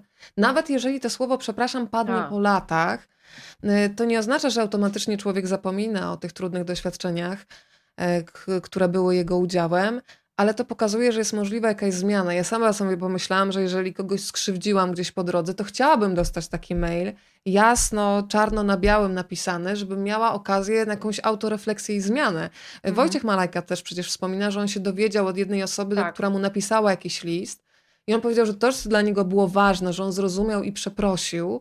E, I e, bardzo jestem ciekawa, jakie masz takie, wiesz, już zwrotne po wydaniu książki, Ile było takich sytuacji, że na przykład część z Twoich bohaterek, bohaterów dostała jakiś taki sygnał od kogoś, że słuchaj, faktycznie byłem wobec Ciebie nie fair. Ktoś, ktoś, ktoś dał Ci taki sygnał? Nie było takiego sygnału. To jest strasznie smutne. No to słuchaj, przechodzę do kolejnej osoby, bo chciałabym trochę od każdej osoby kilka wątków tutaj z książki Wszyscy Wiedzieli Państwu przybliżyć. Marta Nieradkiewicz, też Ach, jedna z tych aktorek, którą wspaniała. bardzo lubię. Mm, ona mówi takie zdanie, które faktycznie myślę, że będzie bliskie wielu studentom, y, nawet nie tylko szkół artystycznych, że dopiero po skończeniu szkoły dopadła ją taka smutna refleksja, dla kogo była ta szkoła? Dla mnie czy, czy, dla wykładowców. Zresztą wspomniana Wiktoria Wolańska też mówi o takim opieraniu dydaktyki na nieboszczykach. Czyli chcemy, żeby ci studenci byli tacy jak. Czyli produkujemy mhm. jakieś klony z fabryki, zamiast pozwolić im być sobą. E, to powiedz trochę o tym spotkaniu z Martą Nieradkiewicz. Marta jest rewolucjonistką. E, Marta jest fantastyczna. Ja o Marcie usłyszałam e, e, od razu, jak była historia, jak, jak Anka napisała ten post. Słyszałam, że jest jakaś tajna grupa gdzieś na Facebooku, gdzie studenci się spotykają i sobie piszą. Potem się dowiedziałam, że to jest grupa, w której między innymi działa i założycielką jest Marta. Grupa, o której zresztą ona mówi w tym wywiadzie, mm, która po raz pierwszy tak naprawdę jej rok usiadł i zaczął z sobą gadać na fejsie po prostu, bo do tej pory byli totalnie zatomizowani, to, to nie było fajne, ale zostali podzieleni przez, e, przez, przez e, wykładowców. E, I Marta jest, to, to, jest, Marta jest płomieniem po prostu, trzeba przyznać od razu. I wywiad udzielany między gotowaniem dziecka, e, gotowaniem obiadu i opiekowaniem się dzieckiem, ale bardzo mi zależało, żeby z nią porozmawiać, bo Marta się pojawiła mm, w rozmowie y, mojej też z Olą Konieczną, bo historia Marty i, dyplomu e, jej roku, który robiła Ola Konieczna gościnnie w łódzkiej szkole, gdzie Ola opowiada o tym, że spotkała przestraszone dzieci, E, czyli rocznik Marty Nieradkiewicz, których musiała zrobić aktorów, którzy nawiążą wreszcie kontakt ze swoim ciałem i z emocjami. Tam jest piękna historia o futrze e, e, i roli futra na prawie nagim ciele Marty, gdzie nagle ona poczuła, zakładając to futro, że ma tę bohaterkę i że nawiązuje właśnie kontakt ze sobą, ze swoimi emocjami. Dopiero kiedy konieczna to futro powiedziała, żeby ona założyła. E, I Marta, która jest fantastyczną aktorką, e, bardzo intuicyjną, bardzo prawdziwą, która ma w sobie wiele takiej prawdy, której myślę, że wszyscy poszukują. I też, jak się okazało, jest mocno rewolucyjna, co mi się bardzo podoba, bo w niej ten ogień rewolucji jest. I myślę, że jeżeli będą zmiany w świecie aktorskim, to Marta będzie jednym z takich, jedną z takich osób, która będzie niosła płomień rewolucji. E, I dla mnie też było bardzo ważne, żeby ona była, bo to jest też historia dziewczyny, kobiety, która próbowała porozmawiać teraz ze studentami w szkole. I to jest gorzka pigułka w, w tym wywiadzie, gdzie ona mówi wprost, że oni jej opowiedzą, ale jak wyjdą z tych murów czyli że dalej jest pewna zmowa niemówienia o pewnych rzeczach, oni się po prostu boją, oni chcą spokojnie skończyć tę szkołę, chcą to przetrwać. I takie trochę, to jest takie trochę memento dla tych, którzy myślą, że te zmiany zajdą szybko i że będą głębokie i gruntowne. Myślę, że może być bardzo różnie, ale też wiem, i to mogę powiedzieć, wiem, a nie myślę, że pewne zmiany, pewnych zmian nie da się już zatrzymać. Więc dla mnie Marta jest taką opowieścią właśnie o mm, dziewczynie młodej, która studiowała, która też próbowała zainteresować problemami studentów e, władze uczelni. Tam jest opowieść o tym, jak, była, jak wyglądała spychomania ale która właśnie dzięki spotkaniu z Olą Konieczną, która w ogóle pojawia się i w rozmowie z Piotrkiem Głowackim, generalnie ona jest takim dobrym duchem całej tej historii, y, jakby nabiera właśnie tej relacji ze swoim ciałem i ze swoimi emocjami podczas dyplomu, przedstawienia dyplomowego która dzisiaj jest taką, jest myślę na, na, pierwszej linii zmian, mam takie uczucie, że ona, ona mentalnie jest już, jest już po prostu absolutnie nowoczesną kobietą, aktorką, um, która na, na bardzo y, y, dużą wagę przykłada do szacunku, do godności, e, do tego, jak się traktuje ludzi, do właśnie z umiejętnego stawiania granic, co w tym zawodzie jest y, w ogóle podstawą. Dla mnie też urzekające w tej postawie Marty jest to, że ona jest przekonana o tym, jak istotne jest właśnie wsparcie, wysłuchanie i mhm. nagłośnienie cudzej historii. E, żeby ci ludzie nie zostali sami e, tak. z tą swoją odwagą, żeby to wszystko ich nie przytłoczyło. Bardzo Ci dziękuję też Karolina za to, że w tej książce znalazły się fantastyczne specjalistki, bo one pokazują w tej szerszej, uniwersalnej skali, jak działa ten mechanizm zastraszenia, jak strach mhm. potrafi paraliżować i to przez lata. Jak bardzo często to, o czym mówiłam na początku, ciało wie pierwsze, że ktoś przekracza nasze granice, a my nawet nie jesteśmy w stanie tego nazwać. Jedna zresztą z Twoich rozmówczyń mówi o tym, że dla niej było niesamowite, że każdy, kto stał z boku, mógł nazwać, że zastosowano wobec niej mobbing, molestowanie, natomiast ona dopiero to odkryła, to było jak uderzenie prawie chyba w twarz podczas terapii. E, tak. Powiedzmy trochę o Monice Klonowskiej, o Mai A. Herman, takich kobietach, które otwierają głowę i myślę, że te rozmowy z nimi powinni przeczytać w zasadzie wszyscy zarządzający w firmach, żeby mieć świadomość, gdzie jest ryzyko. Nawet jeżeli sami no, po prostu mają kodeks etyczny, ale żeby wiedzieć, jak panować nad ludźmi, którymi sami zarządzają. Bardzo mi zależało, żeby to nie były tylko wywiady z aktorami i aktorkami, nie żeby ich umniejszać, ale ja chciałam to wsadzić w kontekst. Bo y, żeby to wybrzmiało i myślę, że to wybrzmiewa mocniej, kiedy właśnie obok rozmów y, z aktorami i aktorkami pojawiają się fachowcy, którzy opowiedzą na przykład, co się dzieje w głowie i w emocjach osoby, która doświadcza przemocy, i co się dzieje w głowie osoby, która tę przemoc zadaje Ania Mochnaczeska e, opowiada o, ty, o osobach doświadczających przemocy. Zauważ, ja już nie używam słowa ofiara.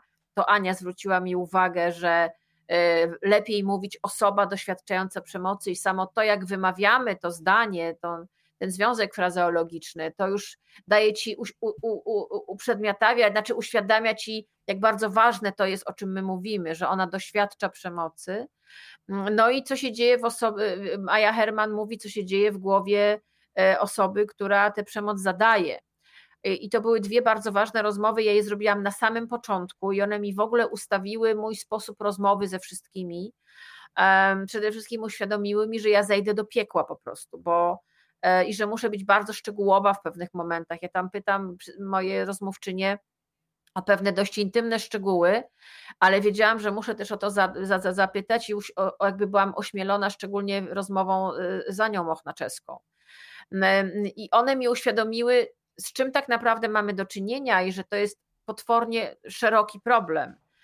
Z Moniką Klonowską to jest to no, świetna specjalistka od mobbingu, robi szkolenia antymobbingowe i robiła je na życzenie szkół aktorskich we wszystkich tych szkołach. Polecono mi ją, żebym spróbowała się do niej dobić. Dobiłam się, pani Monika się zgodziła. I to była taka rozmowa, podczas której ja wielokrotnie zbierałam szczękę z podłogi, bo przede wszystkim pani Monika uświadomiła mi, że to jest wszechobecne określenie spirala mobbingu, myślę, że jak ktoś przeczyta o czym to jest i jak to działa, to jest myślę, że coś, co dzieje się w bardzo wielu miejscach pracy, nauki, w ogóle gdzie jest zbiorowisko ludzi. No tam jest też ta historia o tym, gdzie wykładowcy Akademii jednej ze szkół teatralnych próbowali ją ośmieszyć, poniżyć, e, i e, no, pomyślmy sobie, że jeżeli ona zauważyła i poczuła się nie, nie, niezbyt komfortowo z nimi, to pomyślmy sobie, jak się czuje student który ma 18-19 lat, a ona z doświadczeniem dwudziestoparoletnim no, poczuła ciarki żenady po prostu słysząc te uwagi pod swoim adresem, no to jak się ma czuć student, który jest kompletnie bezradny i nie ma jej doświadczenia? Jest Marta Miłoszewska, która jest jedną z osób, która robi rewolucję w Akademii Teatralnej w Warszawie. I ona tak trochę próbuje, ona przede wszystkim mówi o procedurach, ona uświadamia nam, że to nie jest na pstryk te wszystkie zmiany, które zachodzą i uświadamia tak naprawdę, dlaczego Warszawa e, w jednoznacznej opinii osób, z którymi rozmawiałam, ma największe szanse zrobić największy porządek. Po pierwsze, dlatego, że to się stało u nich najwcześniej. Oni mieli pierwsi, ich studenci, to też jest wielka chwała dla nich, podnieśli głowy, zgłosili weto, były historie na Wydziale Wiedzy o Teatrze i Wydziale Reżyserii, e, które zaowocowały pierwszymi zmianami, zdjęto, oni byli pierwsi e, w Warszawie, gdzie zlikwidowano fuksówkę. No, sześć lat temu tam się pojawił Wojciech Malajkat, który ewidentnie no, dąży do zrobienia rewolucji w tej szkole i to mu się, myślę, powoli udaje, trzeba kibicować. Aczkolwiek ja bym chciała, żeby to wszystko było szybciej, ale on też mi uświadomił, że nie da się pewnych rzeczy zrobić szybciej. E, co jest też ciekawe, Monika Klonowska mówi, że Malajkat był na wszystkich zajęciach e, antymobbingowych u siebie w szkole, że, gdzie ewidentnie to był jedyny rektor, który swoją twarzą firmował tą zmianę i absolutnie w niej uczestniczył, co dla niej jako osoby, która robiła te szkolenia antymobbingowe, też było bardzo ważne, że ona ma wsparcie rektora. Jest Alina Czyżewska, która jest y, no, jedną z większych aktywistek y, y, w Polsce i na dźwięk jej nazwiska niektórzy dyrektorzy teatrów i szefowie różnych instytucji kulturalnych mają zimny pot na plecach, ale ona jest z sieci Watchdog Polska i to jest ktoś, kto no, nie, nie, nie, że tak powiem, nie obcyndala się w tańcu, mówiąc subtelnie, i ona powiedziała coś o Dorocie Segdzie, co wszyscy y, szeptali po, bo, tak cichutko, żeby nikt nie słuchał. No, radzę przeczytać ten wywiad. Y, absolutnie zautoryzowany, idzie w świat. Y, powiedziała coś, co wiele osób bało się powiedzieć, co tak było półgębkiem i w ogóle lepiej, a lepiej w ogóle, albo wyrzucali mi z autoryzacji. Tak, to jest Kraków w ogóle wylatywał z autoryzacji. Jedyne, jedyne miejsce, które gdzieś jest, nie wiem, coś tam jest jakiś genius loci w tym, w tym, w tym Krakowie.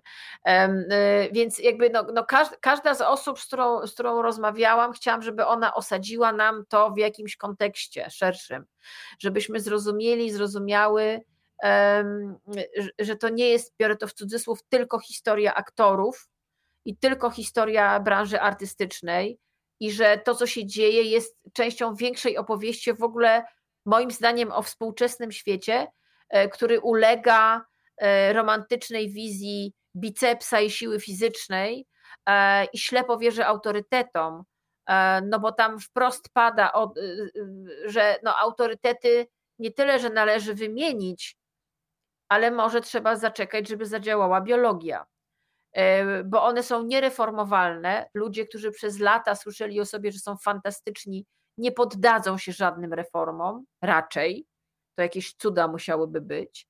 E, jakiekolwiek e, uwagi pod ich adresem są, no to jest naruszenie status quo tych osób.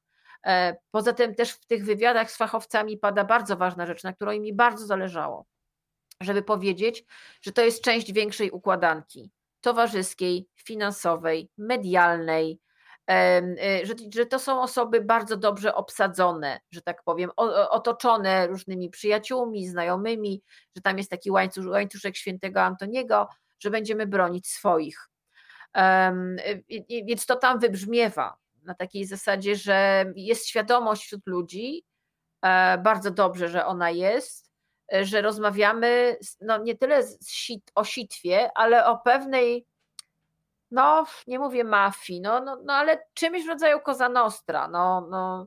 E, I dlatego takie, takie rozmowy, jak tam zrobiłam z wykładowcami, czyli z Piotrem Głowackim czy z Olą Konieczną, którzy mówią z, z punktu widzenia wykładowcy, e, z punktu widzenia osób, które stoją za studentami i mają świadomość, e, jak bardzo delikatną materią jest student szkoły artystycznej, w ogóle młody człowiek, który idzie do szkoły i ma prawo wymagać od wykładowców żeby dali mu narzędzia do wykonywania zawodu, a nie tych narzędzi, narzędzi go pozbawiali. To jest też dla mnie było otwierające, że na przykład rozmowa z Piotrkiem Głowackim, e, która mi się pojawiła w głowie, żeby ją zrobić, bo oglądałam jego Insta Stories na, na Instagramie, gdzie właśnie on pokazywał y, e, takie, takie slajdy z tego szkolenia antymobbingowego i, pomyśl, i, i widziałam, że jest ewidentnie zajarany tą całą sytuacją. I pomyślałam sobie, no. Nie, bo wiesz co mnie zszokowało, kiedy Monika Klonowska, z tego co pamiętam, mówi o tym, że ona tak naprawdę też przeżyła no takie już absurdalne wręcz doświadczenie mobbingowania podczas szkolenia mobbingowego, czyli taki bunt części wykładowców, którzy w zasadzie na wszelkie możliwe sposoby pokazywali jej, że to, z czym ona do nich przychodzi, tak naprawdę mhm. o czym ona opowiada. I, Ale i tutaj, kiedy specjalista. Tak, czy i specjalista, jakby... który się zdarza, tak że przychodzi ktoś z doświadczeniem i, mówi, i, oni próbowali w ogóle ją poniżyć, wyśmiać, znaczy stosowali wszystkie najgorsze metody, e, żeby pokazać swoją wyższość. No i naturalną, naturalną moją e, refleksją było to, no to dobrze, no to jak się czuje student, który ma 18, 19, 20 lat, zależy od, nie jest Moniką Klonowską, która ma doświadczenie, spojrzy z łba i po prostu już wie, z kim ma do czynienia i wie, jak tą sprawę zamknąć, ale jest po prostu przestraszonym dzieciakiem, I on jest bezradny, on jest jak wystawiony na strzelnicy, jak tarcza, do której się strzela. On nie może zrobić nic. Oni pokazali na niej, próbowali pokazać swoją siłę, bezczelność, butę, nazwijmy rzecz po imieniu, hamstwo. A ona się z tym zetknęła. A to byli ludzie, których ona miała oduczyć mobbingu. Albo pokazać im, że po prostu to, co robią, może w podtekście przez lata nie jest takie fajne i że nie można się tak odzywać. I że to, że ktoś przeczytał 40 tysięcy książek, nie świadczy o tym, że jest dobrym człowiekiem i że w ogóle powinien mieć kontakt z młodzieżą. Niech sobie dalej czyta swoje książki, niech sobie dalej pracuje, robi co chce, ale tu rozmawiamy o relacji, relacji wykładowca-student, która jest bardzo ważna, która jest, ma, to jest edukacja, edukare to jest wywyższać, a nie poniżać. Natomiast no, w, w, w szkołach, w różnych miejscach tego typu ludzi się poniża, a nie wywyższa. Wiesz, dla mnie też było bardzo ciekawe, kiedy Monika Klonowska opowiada o tym, jak bardzo ważne jest to, żeby odróżnić osobę konfliktogenną, która jednak ma jakiś hamulec i jak się zagalopuje, to potrafi zrobić krok do tyłu i przeprosić, od takiego mobera, który po prostu jedzie tak. jak taran, który ma tylko jeden cel, żeby zniszczyć. Smutna konstatacja też jest taka, że bardzo często na właśnie takich wysokich stanowiskach są osoby z taką osobowością psychopatyczną, a one mają wyłączone coś takiego jak empatia, więc tutaj tak. też w zasadzie nie ma możliwości zmiany. E, szczęśliwie, tak jak mówiłyśmy na początku, jest tutaj przestrzeń na to, że jest możliwa zmiana, bo są też takie opowieści, gdzie ludzie dochodzi do nich, że coś było nie tak. Zastanawiam się, Karolina, bo ty też się sama musiałaś z tym zmierzyć. Ja sama też pomyślałam sobie o takim własnym rachunku sumienia i myślę o tym bardzo intensywnie. E, wspomniałam ci o tych młodych ludziach e, i mm. o mhm. tym, że to, co odbierałam jako lenistwo było po prostu jasnym stawaniem granic. Tak. Czy miałaś jakiś taki rachunek, kiedy sama stwierdziłaś, że nie wiem, podczas jakiejś wypowiedzi, czy w telewizji, czy komentując e, czyjeś zachowanie jako recenzentka ostra, że mogłaś przesadzić?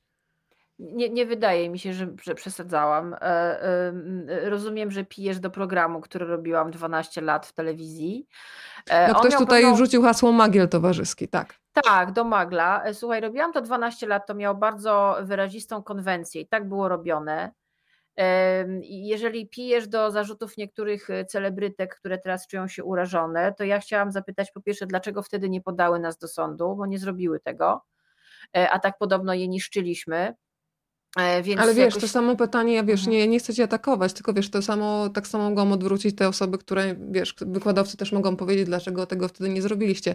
Pytam cię czysto ludzko, czy miałeś taki, taki moment jakiegoś, mhm. wiesz, zawahania, bo y, wiesz, te przykłady, które padają w książce są przerażające, ale ja sobie mhm. uświadomiłam, że ilość moich zachowań, moich słów, ten wachlarz jest tak szeroki, czym ja mogę kogoś skrzywdzić, że powiem Ci, że bardzo Ci dziękuję za ten rachunek sumienia, bo to pokazuje, że każdy z nas może mieć coś za uszami, więc się zastanawiam, czy Ty miałaś jeszcze jakiś taki moment, że okej, okay, coś było nie tak, czy kompletnie wiesz? Wiesz, ja parę razy byłam szefową w życiu i e, mhm. z, e, z, zrobiłam sobie taki rachunek sumienia, E, że może e, za bardzo chciałam dowieść wynik, że tak powiem, znaczy dowieść e, efekt końcowy, czyli na przykład numer do końca, mhm.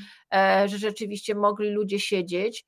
Natomiast ja dostałam dobry feedback od ludzi, których byłam szefową, że na przykład no, jak ktoś tam był w ciąży, to do tej pory mi wspomina, że mógł pracować z domu, zanim to się stało modne i nie, ja nie miałam z tym żadnego problemu. Mhm. E, e, więc i, do, do, i też jeden chłopak do mnie napisał z redakcji, w której szefowałam w internecie, że nigdy mi nie zapomni poważnej rozmowy, którą z nim odbyłam w cztery oczy w, w sali konferencyjnej, e, bo okazało się, że ja po prostu się zorientowałam, że on musi mieć jakieś ogromne problemy prywatne w domu i że jego zachowanie e, no, wskazuje na to, że on sobie po prostu nie radzi. E, I ja go wysłałam wtedy na urlop płatny. Mhm. Udało mi się tak załatwić, był na etacie. Ja to sobie przypomniałam, w ogóle zapomniałam o tym. I on do mnie napisał, że on mi bardzo za to dziękuję, bo on rzeczywiście wtedy miał potwornie trudną sytuację. Ja wtedy zadawałam mu parę takich w miarę nieintymnych pytań, ale domyślałam się, że tam jest naprawdę coś się bardzo złego dzieje. Więc, y, y, ale myślę, że, myślę, że ja mogłam być zbyt perfekcyjna, znaczy to sobie zdaję sprawę, bo też na terapii wyszło, że ja jestem w ogóle perfekcyjna pani domu, znaczy y, biorę to w cudzysłów, ale że ja jestem perfekcjonistką, nigdy bym siebie o to nie podejrzewała i pomyślałam sobie, miałam taką refleksję, że jak byłam szefową, to mogłam za bardzo cyzelować pewne rzeczy. Znaczy, że ja mam taki gen, uświadomiłam to sobie. Znaczy, teraz już odpuszczam zupełnie i to jest wręcz drugą stronę, ale, ale że mogłam być za bardzo taka, wiesz, yy, szczegół, takim szczegularzem. No, jestem szczegularzem. No, E, i, i że, że, że to mogło to ludzi, mógł ludzi szlak trafiać, zdecydowanie, tak, poprawianie błędów językowych, e, e takie, że, że, tego nie znosiłam właśnie, że, że, że ktoś robi błędy językowe, że ktoś nie potrafi napisać zdania,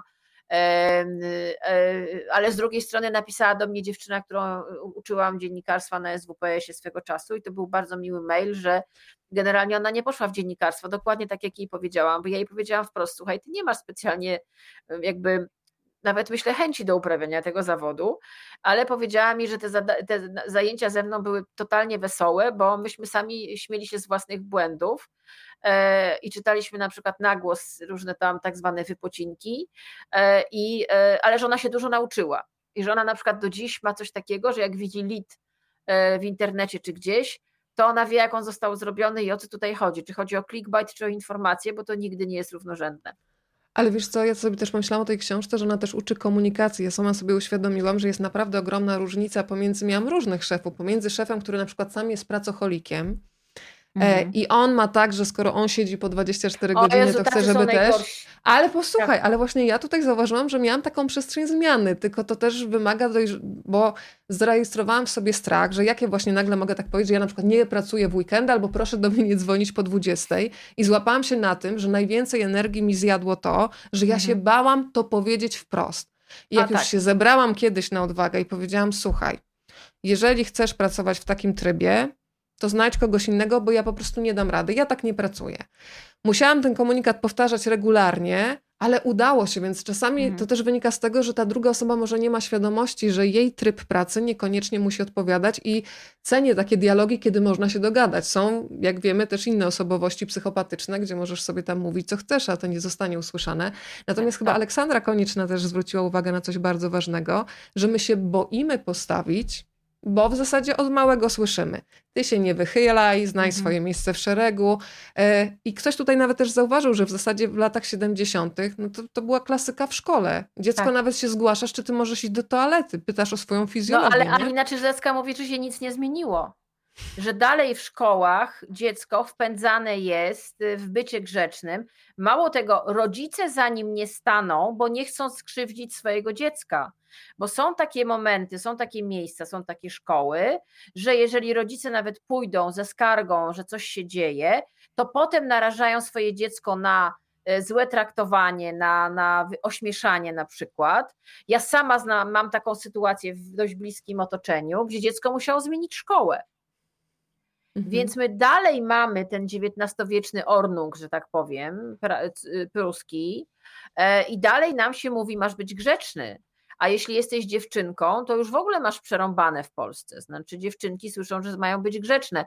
No tu na szczęście idzie pewna rewolucja obyczajowa ze świata i to już dochodzi i mam nadzieję, że to za chwilę naprawdę mocno da wszystkim w, w, w, kość, oby tak się stało, ale to, co mówi Alina, która naprawdę jest na bieżąco w sytuacji w polskich szkołach i ona mówi wprost, że to jest jakby Y, y, y, grunt pod sytuację w szkołach aktorskich e, dają szkoły od podstawówki tak naprawdę, gdzie dziecko wpędzane jest w pewien system i e, ma być trybikiem w tym systemie.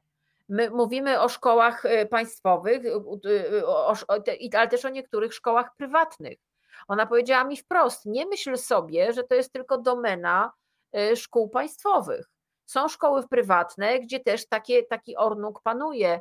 I e, e, najgorsze też jest to, że właśnie rodzic bywa zmuszony do tego, żeby dziecko ze szkoły zabrać, bo się okazuje, że no sam rozpętał e, awanturę, bo poszedł i chciał załatwić sprawę, chciał obronić swoje dziecko, chciał powiedzieć wprost, co się dzieje, się okazuje, że to on był winien, czyli klasyczna manipulacja, odwrócenie kota ogonem i to się dzieje. Na szczęście nie mamy Lex Czarnek, ok, na jak długo pytanie, e, ale no, to, to było coś takiego, co e, e, wisiało nad tymi szkołami, ale uświadommy sobie, że dzieci od szkoły są wpędzane w pewien bardzo jasny szablon. I jak się wychylą spoza, ten szab, spoza tego szablonu, no to przecież to, co Alina mówi, to, że dzieci muszą pytać, czy mogą wyjść do toalety, to, że dzieci są, i to jest upokorzenie, znaczy przez, przed całą klasą musisz podnieść rączkę do góry i zapytać, czy możesz y, y, iść do toalety, kiedy to jest twoje podstawowe prawo człowieka. I ty nie musisz o to pytać, ty po prostu idziesz do toalety, ale to są takie, to, to, ale w tym wszystkim, że ty musisz to zrobić, to jest to już upokorzenie, bo ktoś tam się mhm. zaśmieje, pani jakoś zareaguje, a ty masz na przykład, jesteś, jesteś, jesteś wrażliwy, bierzesz to do siebie i potem co? Zrobisz pod siebie, będziesz trzymał, będziesz się Ale wiesz, stresował. Przecież nerwowo możesz mieć biegunkę i znam dzieci, które potrafią, nie wiem, w ciągu 45 minut mieć potrzebę faktycznie pójść do toalety trzy razy.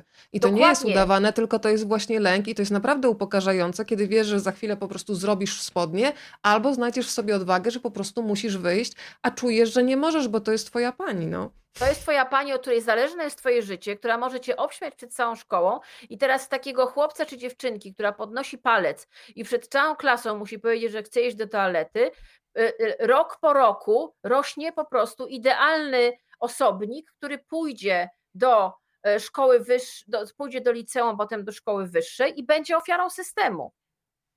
Będzie mhm. zmobbingowany, zniszczony, złamany, wpędzony w poczucie wstydu, w kompleksy, w niskie poczucie własnej wartości, który się nie postawi, e, który nie powie stop, chyba że już będzie za przeproszeniem tam gdzieś w kącie zdychał i może wresztką sił krzyknie nie. Wiesz, e, ile z naszych, ilu z naszych znajomych, e, Weronika, nie dożyło dzisiejszego dnia, nie dlatego, że tak. zmarli na ciężkie choroby, tylko na przykład zmarli z przepracowania, przez narkotyki, przez alkohol, e, przez zalewanie stresu z pracy różnymi substancjami.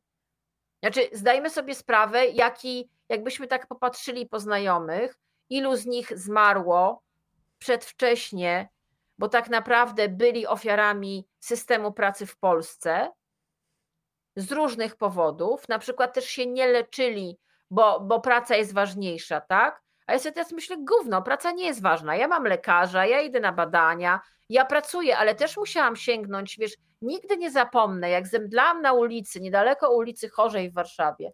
Po prostu na chodniku się wyłożyłam, straciłam przytomność. E, na szczęście obok niedaleko było pogotowie. I pamiętam, e, to był jakiś 2003 coś. E, I do tego jeszcze wbił mi się jakiś taki metal w rękę, bo jak upadałam, to jakby no, mhm. po prostu miałam przepitą dłoń. No i trafiłam na takiego starszego lekarza, takiego, co to już naprawdę wszystko widział. I on tak nade mną stoi, tu mam kroplówkę, tu mi owijają rękę i tak patrzy na mnie i tak mówi, wie pani co, tam parę ulic pani pójdzie, jest Pałac Kultury. Pani wejdzie na najwyższe piętro, tam jest taras widokowy. I pani skoczy to będzie szybciej, będzie bezboleśnie i będzie skutecznie. Bo tu, jak się pani chce zabić, to pani trochę czasu zajmie. Mi pani czas zajmie. Znajomym pani czas zajmie. Wszystkim pani czas zajmie. Jak pani chce się zabić, to pani pójdzie tam. To jest parę ulic. Ja tak pamiętam, pomyślałam sobie wariat. No. Ale potem sobie pomyślałam, że on no powiedział, o co w tym wszystkim chodzi. Że ja się zabijałam. I rzeczywiście stan mojego zdrowia w pewnym momencie to pokazał, że ja się zabijałam i że my się wszyscy zabijamy. I ja po prostu w pewnym momencie zaczęłam wprowadzać pewne udogodnienia pod tytułem nie pracuję w weekend, nie robię pewnych rzeczy, nie muszę ich zrobić, świat się nie zawali. Ale musiałam wylądować parę razy na sorze z kroplówkami, z zagrożeniem życia, ze świadomością, że po prostu mogę być bardzo ciężko chora i że na pewno przepracowanie, przemęczenie jest jedną z powodów tego. Y, Patrycja Wony też opowiada przecież o anoreksji, kiedy to po prostu tracisz mm. kilogramy na oczach wszystkich i nikt nie zauważa, co się dzieje, ale wspomniałaś też o tym zagłuszaniu emocji przez alkohol, przez narkotyki. Zastanawiam się, Karolina, czy znasz jakąś taką firmę, bo to jest też taki temat, który się pojawia w wielu firmach, gdzie przychodzą do pracy osoby pod wpływem alkoholu. O temacie wiedzą absolutnie wszyscy. E, I tak naprawdę rozgrywają się dwa dramaty.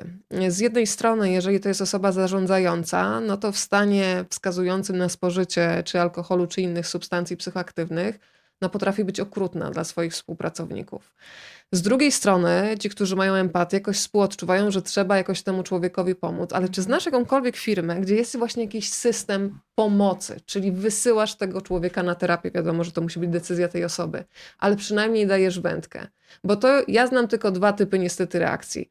Albo wyciszamy sprawę i udajemy, że się nic nie dzieje, mhm. albo zwalniamy człowieka i już kompletnie się nim nie interesujemy. Ja, ja właśnie, właśnie się teraz zastanawiam, ale też nie znam. My sobie nie umiemy z tym radzić.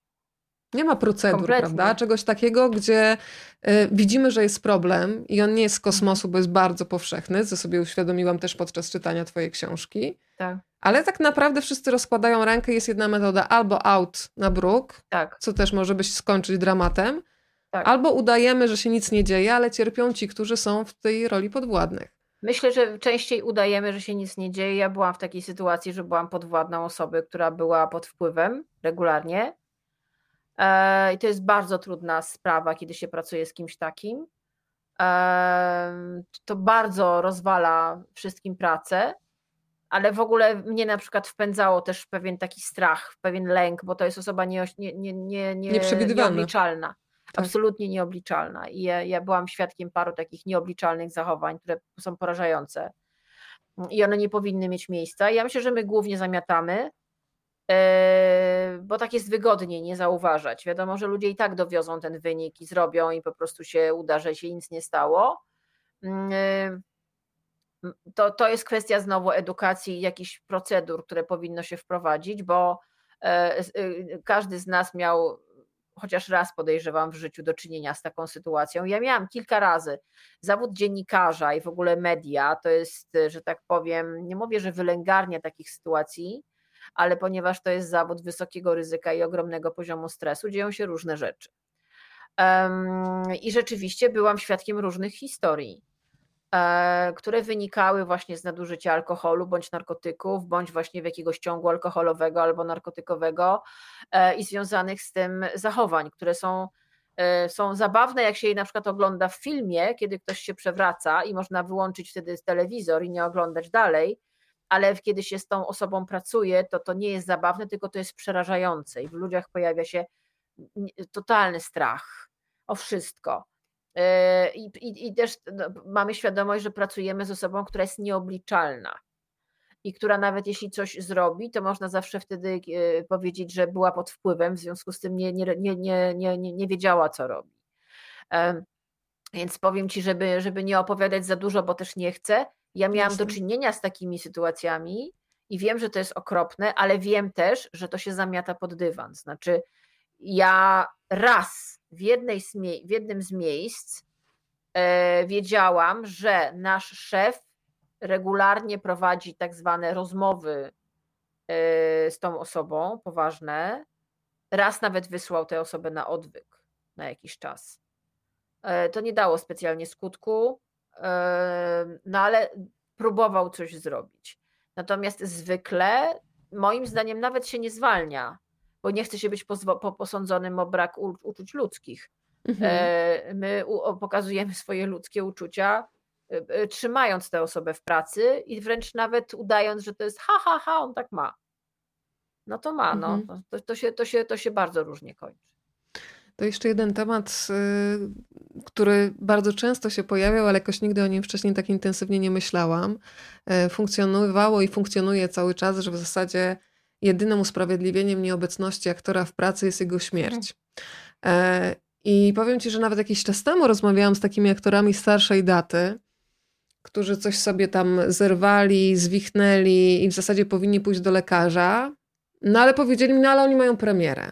Mhm. I pomyślałam sobie, jak to jest też strasznie opresyjne wobec samego siebie, że przyjmujesz to, co słyszałeś pewnie przez lata w szkole, że twoja choroba no nie ma miejsca, ponieważ ty jesteś odpowiedzialny za zespół, ale też nikt nie pamięta, że wszystkie też dobre rzeczy w teatrze rodzą się ze wspólnoty, czyli ci ludzie powinni mieć do siebie zaufanie i też jakiś rodzaj empatii. Powiedz, czy to się chociaż trochę zmienia? Teraz no, chyba jedyny jakiś pozytyw pandemii jest taki, że mam wrażenie, że teraz jest jasne, że jeżeli masz COVID, to zostajesz po prostu w domu i do nikogo nie idziesz. Wcześniej wszyscy antybiotyk, ferweksy, cudawianki, z nosa kapie siedzieli i pisali też w redakcjach różnego rodzaju teksty. To mhm, chyba jedyny mhm. plus. Ale czy widzisz, że w tych młodych aktorach jest już jakiś taki, no jest odpowiedzialność, że pracujemy w zespole, ale na litość boską, jeżeli masz stan przedzawałowy, no to może odpuścisz ten spektakl. Myślę, że w młodych, w ogóle to młode pokolenie jest ciekawe, także pokolenie producentów, reżyserów, e, twórców, oni potrafią stawiać granice i myślę, że tam e, już zdanie pod tytułem, że jedyne co usprawiedliwia aktora z nieprzyjścia do teatru to jest śmierć, to jest wyrzucone na śmietnik i oplute zasłużenie zresztą. E, no oni chcą być traktowani podmiotowo, a nie przedmiotowo, bo to jest takie zdanie, że aktora z nieobecności usprawiedliwia tylko śmierć, no to jest traktowanie aktora jak przedmiot. To nie jest mhm. partner, E, a to jest żywa, żywy człowiek, który ma prawo zachorować, ma prawo źle się czuć, e, e, ma prawo mieć pogrzeb, ma prawo mieć sytuację prywatną, która zwalnia go z obowiązku. Przecież zawsze są dublury, prawda? Jeżeli jesteśmy w teatrze, a w filmie też można pewne rzeczy poustawiać. To nie jest tak, że musisz być w niewoli tej roboty to, to myśl, tak jak znam młodych producentów filmowych, no to tam jest większa, większa tolerancja e, dla, e, dla tego typu sytuacji i też właśnie szanowanie siebie, swoich emocji, też swojego ciała i tego, jak reagujesz w ogóle. No nie wyobrażam sobie, żeby ktoś mógł zagrać premierę w momencie, kiedy ma 40 stopni gorączki albo, albo ledwo, ledwo po prostu stoi, bo też dla, cał, dla całości przedstawienia, to to nie jest najlepsze. To nie, już jest wyraz, nie jest to już wyraz artystyczny, to jest sadyzm po prostu. A e, też Więc... funkcjonuje jako taka kombatancka opowieść, tak, że dałem radę, zagrałem, którym... a potem zemdlałem, nie? Tak, to jest to kombatanstwo, o którym młodzi aktorzy słyszą od starszych, jakie to było niesamowite, ktoś tam zrobił złamaną nogą, ręką, coś tam szczęką, prawda? No więc okazuje się, że ci młodzi patrzą na to już trochę inaczej, delikatnie rzecz ujmując e, i myślę, że tutaj jest duża wola zmian pod tym względem, E, ja wiem, że powstaje książka o polskim teatrze, jestem ciekawa, co tam będzie, bo myślę, że mm, no, wejście, wejście w to środowisko jest, myślę, bardzo ciekawe, aczkolwiek ryzykowne, bo tak jak jeżeli chodzi o środowisko filmowe, które ja znam bardzo dobrze, no to pamiętajmy, no, film robi się przez jakiś czas. E, ten tabun cygański, robi się ten grupę, e, e, ekipę filmową się zbiera i jak tabun cygański gdzieś jedziemy i coś robimy, jakby robienie filmu to jest zamknięta całość. Jak się robi serial, który jest zamkniętą całością, to też, jak się robi sezonowo. Wiesz mniej więcej, ile masz dni zdjęciowych. Wiesz też, że po końcu tych dni, dni zdjęciowych jedziesz do domu i odcinasz się, możesz się odciąć od tych ludzi. Więc nawet jeżeli była jakaś sytuacja niezbyt fajna, to nie, ona już nie wróci, przynajmniej na jakiś czas. W teatrze niestety, o czym trochę mówi Piotrek Witkowski, to jest bardzo ważne, mm, e, e, że jednak jest zespół. To są te teatry repertuarowe w dużej mierze jednak, gdzie ten zespół jest i on narasta od lat i to, jest, to są te takie e, koterie garderobowe, i tam są ci starsi aktorzy, to młodsi aktorzy i ci młodsi są tacy właśnie trochę bardziej popychło e, i oni się muszą postarać, żeby w ogóle cały czas się ten młody aktor musi starać, starać, starać i musi się podpisywać tym starszym i musi cały i też jakby masz taki system właśnie hierarchiczny niesamowicie i to są zespoły, które narastają latami, tam jest ta hierarchia, prawda, i są ci nietykalni, Czyli ten, ten model y, toksyczny ze szkoły jest przeniesiony gdzieś też do teatru. I y, no to funkcjonuje bardzo różnie. Ja jestem ciekawa tej książki o polskim teatrze, bo też historyjek dużo, jest, y, dużo się opowiada.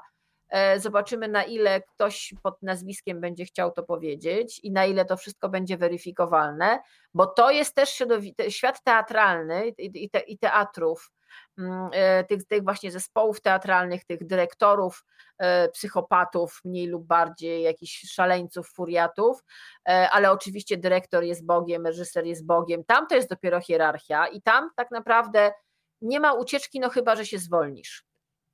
Wiesz co, dla mnie też jest bardzo ważne, co pokazują w książce twoje rozmówczynie, jak bardzo dużo też zależy od tego, z jakiego domu wyrastasz. Że czasami, mhm. jeżeli jesteś w domu, w którym na przykład wychowujesz się samotną mamą, która ledwo wiąże koniec e, z końcem. I wiesz, że ta szkoła aktorska też jest spełnieniem marzeń i twoim, i chcesz rodzicom pokazać, że dasz radę, więc zaciskasz te zęby. Czasami tak. wyobrażam sobie sytuację, znam mnóstwo takich historii, gdzie ludzie pochodzą z domów przemocowych i dla nich tak. sytuacja osaczenia jest niestety naturalna i oni nie mają tej odwagi, którą ma ktoś, kto wychowywał się w domu, który dał mu odwagę i jasno go mhm. nauczył stawiania granic. I dlatego uważam, że to jest taki tekst, te rozmowy też uświadamiają, jak ważne jest nasze wsparcie osób, które w danej sytuacji być może czują się silniej, albo y, doszły już do jakiegoś takiego etapu, kiedy potrafią powiedzieć nie, żeby nie zamykać ust tym, którzy się odważą na takie mhm. wyzwanie, tylko po prostu stanąć za nimi murem. Yy, ostatnie pytanie ode mnie, Karolina, bo ja ci obiecałam, że ty przecież jutro wstajesz do radia. Czy nie kusiło cię, żeby porozmawiać z tymi osobami, które no tutaj są bardzo mrocznymi bohaterami. Ja wiem, że pewnie mi powiesz, no ale o co ich pytać, ale ja szczerze mówiąc, no byłabym ciekawa, czy cokolwiek by powiedzieli, jakkolwiek. Próbowałaś czy nie? E, ja sobie od razu założyłam, że ja chcę dać głos tym, których nie słyszano. Mhm. E, ja od razu założyłam sobie to. E, I w ogóle na początku też nie chciałam rozmawiać z żadnymi rektorami. Malajkat się pojawił dlatego, że on był takim bohaterem pozytywnym praktycznie wszystkich tych rozmów. Mhm. I pomyślałam sobie, że to jest ciekawe, że on przez tyle lat gdzieś firmował twarzą jednak toksyczną, toksyczne miejsce. Um, A jednocześnie u niego studenci szukali ratunku, prawda? Tak, mhm. tak. I to, dla mnie to było ciekawe, bo on jest też przedstawicielem pewnego pokolenia i on jest przedstawicielem grupy, która ma refleksję. W ogóle tak. zastanawia się nad tym, w czym wszyscy byliśmy. Jestem z tego samego pokolenia co Wojtek i możemy sobie no, rękę podać na zasadzie, że ja też mogę powiedzieć, że byłam wychowywana według pewnych standardów, tak? Pewnych rzeczy mnie uczono w taki, a nie inny sposób. E, więc e, e, ta, ta rozmowa dla mnie była ważna. Ja nie chciałam dawać za bardzo głosu dementorom, cytując Maję Herman, bo oni tego głosu w mediach mieli i tak dużo. Mhm. E, I uznałam, że trzeba dać głos tym, których nie słuchano. To jest to, co mówi Ola Domańska. Ja bardzo chciałam na ten temat rozmawiać, tylko nikt nie chciał ze mną o tym słuchać. rozmawiać. Nie chciał mhm. tego słuchać. I to jest dla mnie, to było kluczowe. Ja do Oli napisałam, jak zaczęłam już myśleć na początku, jak tylko myślałam o tej książce, i ona mi odpisała tym zdaniem. Oczywiście, ja bardzo chcę o tym rozmawiać, tylko nikt nie chciał mnie słuchać, jak ja to chciałam mówić, jak tak to mówiłam. I pomyślałam sobie, to jest, to jest podstawa w ogóle że trzeba dać głos tym ludziom, których nie słuchano, których ośmieszano, których, które, których wyzywano od histeryków, od jakichś emocjonalnych, nie wiadomo, roszczeniowych bab, od y, niezdolnych, od y, mitomanek. No bo wiadomo, natychmiast się deprecjonuje taką dziewczynę. Więc y, chciałam dać głos im i chciałam dać głos ekspertom. Szczerze mówiąc, druga strona nie za bardzo mnie interesuje bo nie wiem, o co, ja, o co ja miałabym ich pytać. Y, jedyne pytanie, jakie mogłabym im zadać, dlaczego świadomie niszczyli ludzi przez tyle lat i jak się czują ze swoją totalną bezkarnością. Jak to jest być absolutnie bezkarnym i jak to jest zniszczyć człowieka? Niszczyć go dzień po dniu, tydzień po tygodniu, miesiąc po miesiącu. Jak to jest? Jak się czujesz? Takie pytanie mogłabym zadać. Nie odpowiedzieliby na nie, wiem o tym. I oni mieli głos przez wiele, wiele lat. Więc może czas już ten, żeby, żeby siedzieli cicho, naprawdę, żeby, żeby dać głos tym, którzy dzięki nim cierpieli, wpadali w nałogi, mieli myśli samobójcze, mieli zniszczone życie, rozpieprzone psychiki, rozpieprzony kontakt ze swoim ciałem, ze swoją seksualnością, skopane życie emocjonalne przez długi czas, którzy dzięki nim wydali ogromne pieniądze na terapię, na leki, na powrót do normalności i którzy bardzo często na dźwięk, na myślenie o szkole, o studiach mają ciarki na całym ciele i płaczą. Ja widziałam łzy tych dziewczyn. Ja widziałam, jak one się trzęsą. Ja nie będę dawała głosu ludziom, którzy ich niszczyli. Wszyscy wiedzieli. To jest książka Karoliny Korwin-Piotrowskiej, którą dzisiaj też y, wręczę komuś w ręce, tak wirtualnie, ale za chwilę to się stanie. Y, zachęcam Państwa do lektury, do tego, żeby śledzić te historie i żeby też może pewne sprawy z własnego życia przepracować, bo bardzo ważne jest nazwanie rzeczy, które nam się wydarzyły. Y, zwróciła Karolina też uwagę na to, żeby nie używać słowa ofiara, tylko osoba, która doświadczyła przemocy i faktycznie słowa mają moc i przy tym też w tym fragmencie się tak, zatrzymałam przerwę ci, kiedyś mówiliśmy tak. inwalida, dziś mówimy człowiek z niepełnosprawnością. Tak. I jak to inaczej brzmi w ogóle. Albo nawet wiesz, niepełnosprawny, czyli czegoś nie ma, a z niepełnosprawnością tak. ma coś, co cię odróżnia od kogoś innego, bo każdy z nas jest inny, ale to mhm. jest coś, co cię jednocześnie nie opisuje całej twojej tożsamości. Coś masz, ale to nie jest twoja mhm. tożsamość. Tak, bardzo tak. też teraz tego pilnuję, bo, bo to kompletnie zmienia y, znaczenie. Y, poczytajcie, pomyślcie sobie też o tym, co wam mówi codziennie rano ciało w drodze do pracy, bo to są też sygnały, których bardzo nie można ważne. lekceważyć. Migreny, mhm. bóle brzucha, ono wie pierwsze. E, a na koniec, Karolina, bardzo bym chciała, no. żeby też każdy z nas pomyślał, że możemy być zarówno mrocznym bohaterem w czyjejś tak. głowie, jak i takim bohaterem, który dodaje skrzydła. Ola Domańska e, opowiada o fantastycznych profesorach profesorach ona mówi m.in. o Marcinie Perchuciu, wspomina mhm. Konstancję Buchak, e, Zbigniewa Zamachowskiego, Leszka Bzdyla. E, pojawia się jako pozytywny bohater e, Andrzej Chyra, tam nawet chyba ktoś używa takiego super sformułowania, że jak on się pojawił, to studenci poczuli, jakby dostali bilet do Disneylandu, że nagle oni mogą próbować wszystkiego. Powiedz o tych, którzy... Maciej Wojtyszko, fantastyczny człowiek, który też wiele osób prowadził do, do teatru, to powiedz o tych, którzy są takim świadectwem, że warto wkładać serce, warto słuchać tych studentów, warto mieć partnerskie relacje, bo ich słowa będą ich też grzały przez całe życie czy herbata, którą wypiłam z kimś, y, kto mi dał to dobre słowo, ona będzie ze mną przez całe życie. To powiedz o tych ludziach no, jeszcze. Znaczy, no wiesz, no, z, z, tej książki ja pamiętam, jak y, ja y, robiłam te rozmowy i słuchałam tych opowieści, że na przykład ktoś tam próbował się dobić na Wigilię roku Wojciecha Malajkata, żeby móc spotkać Malajkata, który sobie gdzieś nalewa herbatę. Ja zresztą mu to powiedziałam, Wojtek, czy ty pamiętasz, jak ktoś się mówi, Jezu, nie pamiętam. Ja mówię, słuchaj, no, no to ci powiem, że znam taką opowieść, że ktoś specjalnie wkręcił się na Wigilię twojego roku, żeby z tobą pogadać i przydybał cię w jakiejś kuchni, gdzie ty sobie robiłeś herbatę i ty stałeś z tym kubkiem, a on ci po prostu mówił i już chodziło o to, żeby ktoś go wysłuchał i żeby się z niego nie śmiał. Mm, y, y, więc y, jakby Malajkat był taką postacią, który był taką trochę właśnie jakby takim konfesjonałem tych dzieciaków, trochę doradcą, ale przede wszystkim on się z nich nie śmiał. On ich traktował jako partnerów, bo im bardzo zależało na tym, żeby właśnie oni byli traktowani jako, jako, jako żeby z nimi rozmawiać jak równy z równym no, taką osobą na pewno od razu i tak jak robiłam tę książkę, pomyślałam sobie, Boże, Ola Konieczna, no ona stanęła od razu za studentami. Ona mówi w, tej, w tym wywiadzie dlaczego i jak, jakie były jej motywacje no ale to jest czysty rock and roll ta kobieta. Znaczy, jeżeli robić rewolucję, to z takimi wykładowcami jak ona. E, e, wiesz, no ten, ten Piotrek Głowacki, ja mu powiedziałam na koniec, jak już wyłączyłam dyktafon, jak rozmawialiśmy, że ja to bym chciała być jego studentką. No po prostu ja poziom też. empatii, poziom w ogóle takiego otwarcia na drugiego człowieka, ciekawości drugiego człowieka, bo o czym mi mówią On potrafi słuchać, prawda? Tak, że, to, że On nie mówi o sobie, tylko nawet jak pamiętam jakieś wiesz rozmowy, to on nie jest skoncentrowany, że on przychodzi tutaj będzie tylko perorował tak. o sobie, tylko on jest też ciekawy ciebie, co mnie zawsze urzeka w ludziach. Ja uwielbiam z nim rozmawiać, mamy zawsze świetny przelot, bo on naprawdę cię słucha i on wy, wy, jakby nawiązuje z tobą bardzo fajną relację rozmawiając, więc mogę sobie, bardzo chciałam, żeby on był w tej książce e, i jego poziom empatii i ciekawości i otwarcia na drugiego człowieka jest dla mnie po prostu obłędny i to jak on mówi, mówi, jak on się zmienił i w ogóle jak on na przykład film, pilnuje feminatywów, tak? Takie niby proste rzeczy e, ale że mówi, że to potem wpływa na to, że ta grupa zupełnie inaczej ma inną temperaturę, zupełnie inaczej ze sobą działa. No ta słynna opowieść o tym chyrze, który przyjechał do łódzkiej szkoły i zrobił zajęcia, e, którą od kilku osób słyszałam, którzy mówią, Jezu, po prostu nagle się okazało, że przyjeżdża koleś, Andrzej Chyra, Matko Boska i on w ogóle ma stud- jest zachwycony i wszyscy myśleli, czy to jest jakaś podpucha, o co chodzi w ogóle. A okazało się, że on po prostu był naprawdę ciekaw tych ludzi i on był ciekaw tego, co oni proponują.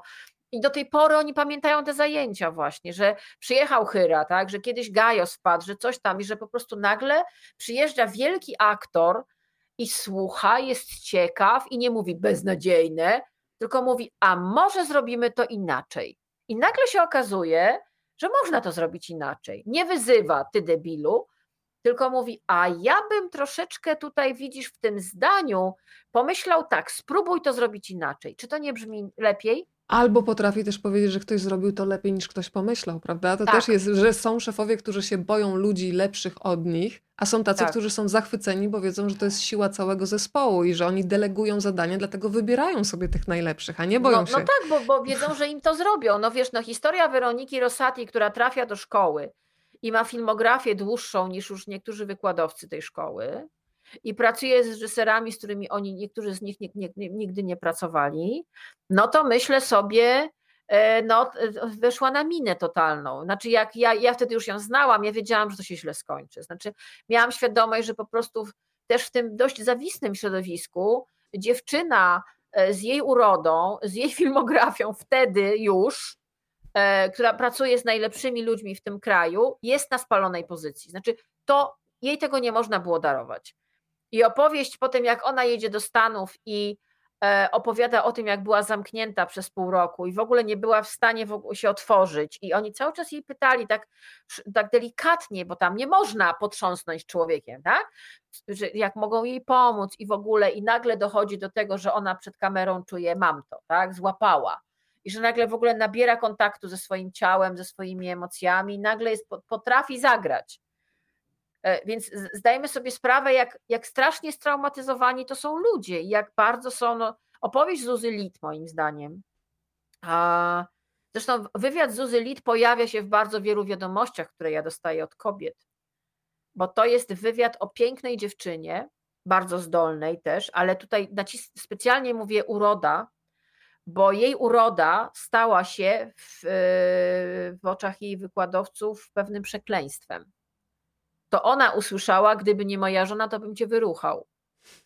To ona była obiektem, y, obiektem totalnej napaści seksualnej. E, ona o tym opowiada i ona opowiada o tym, co z nią to zrobiło.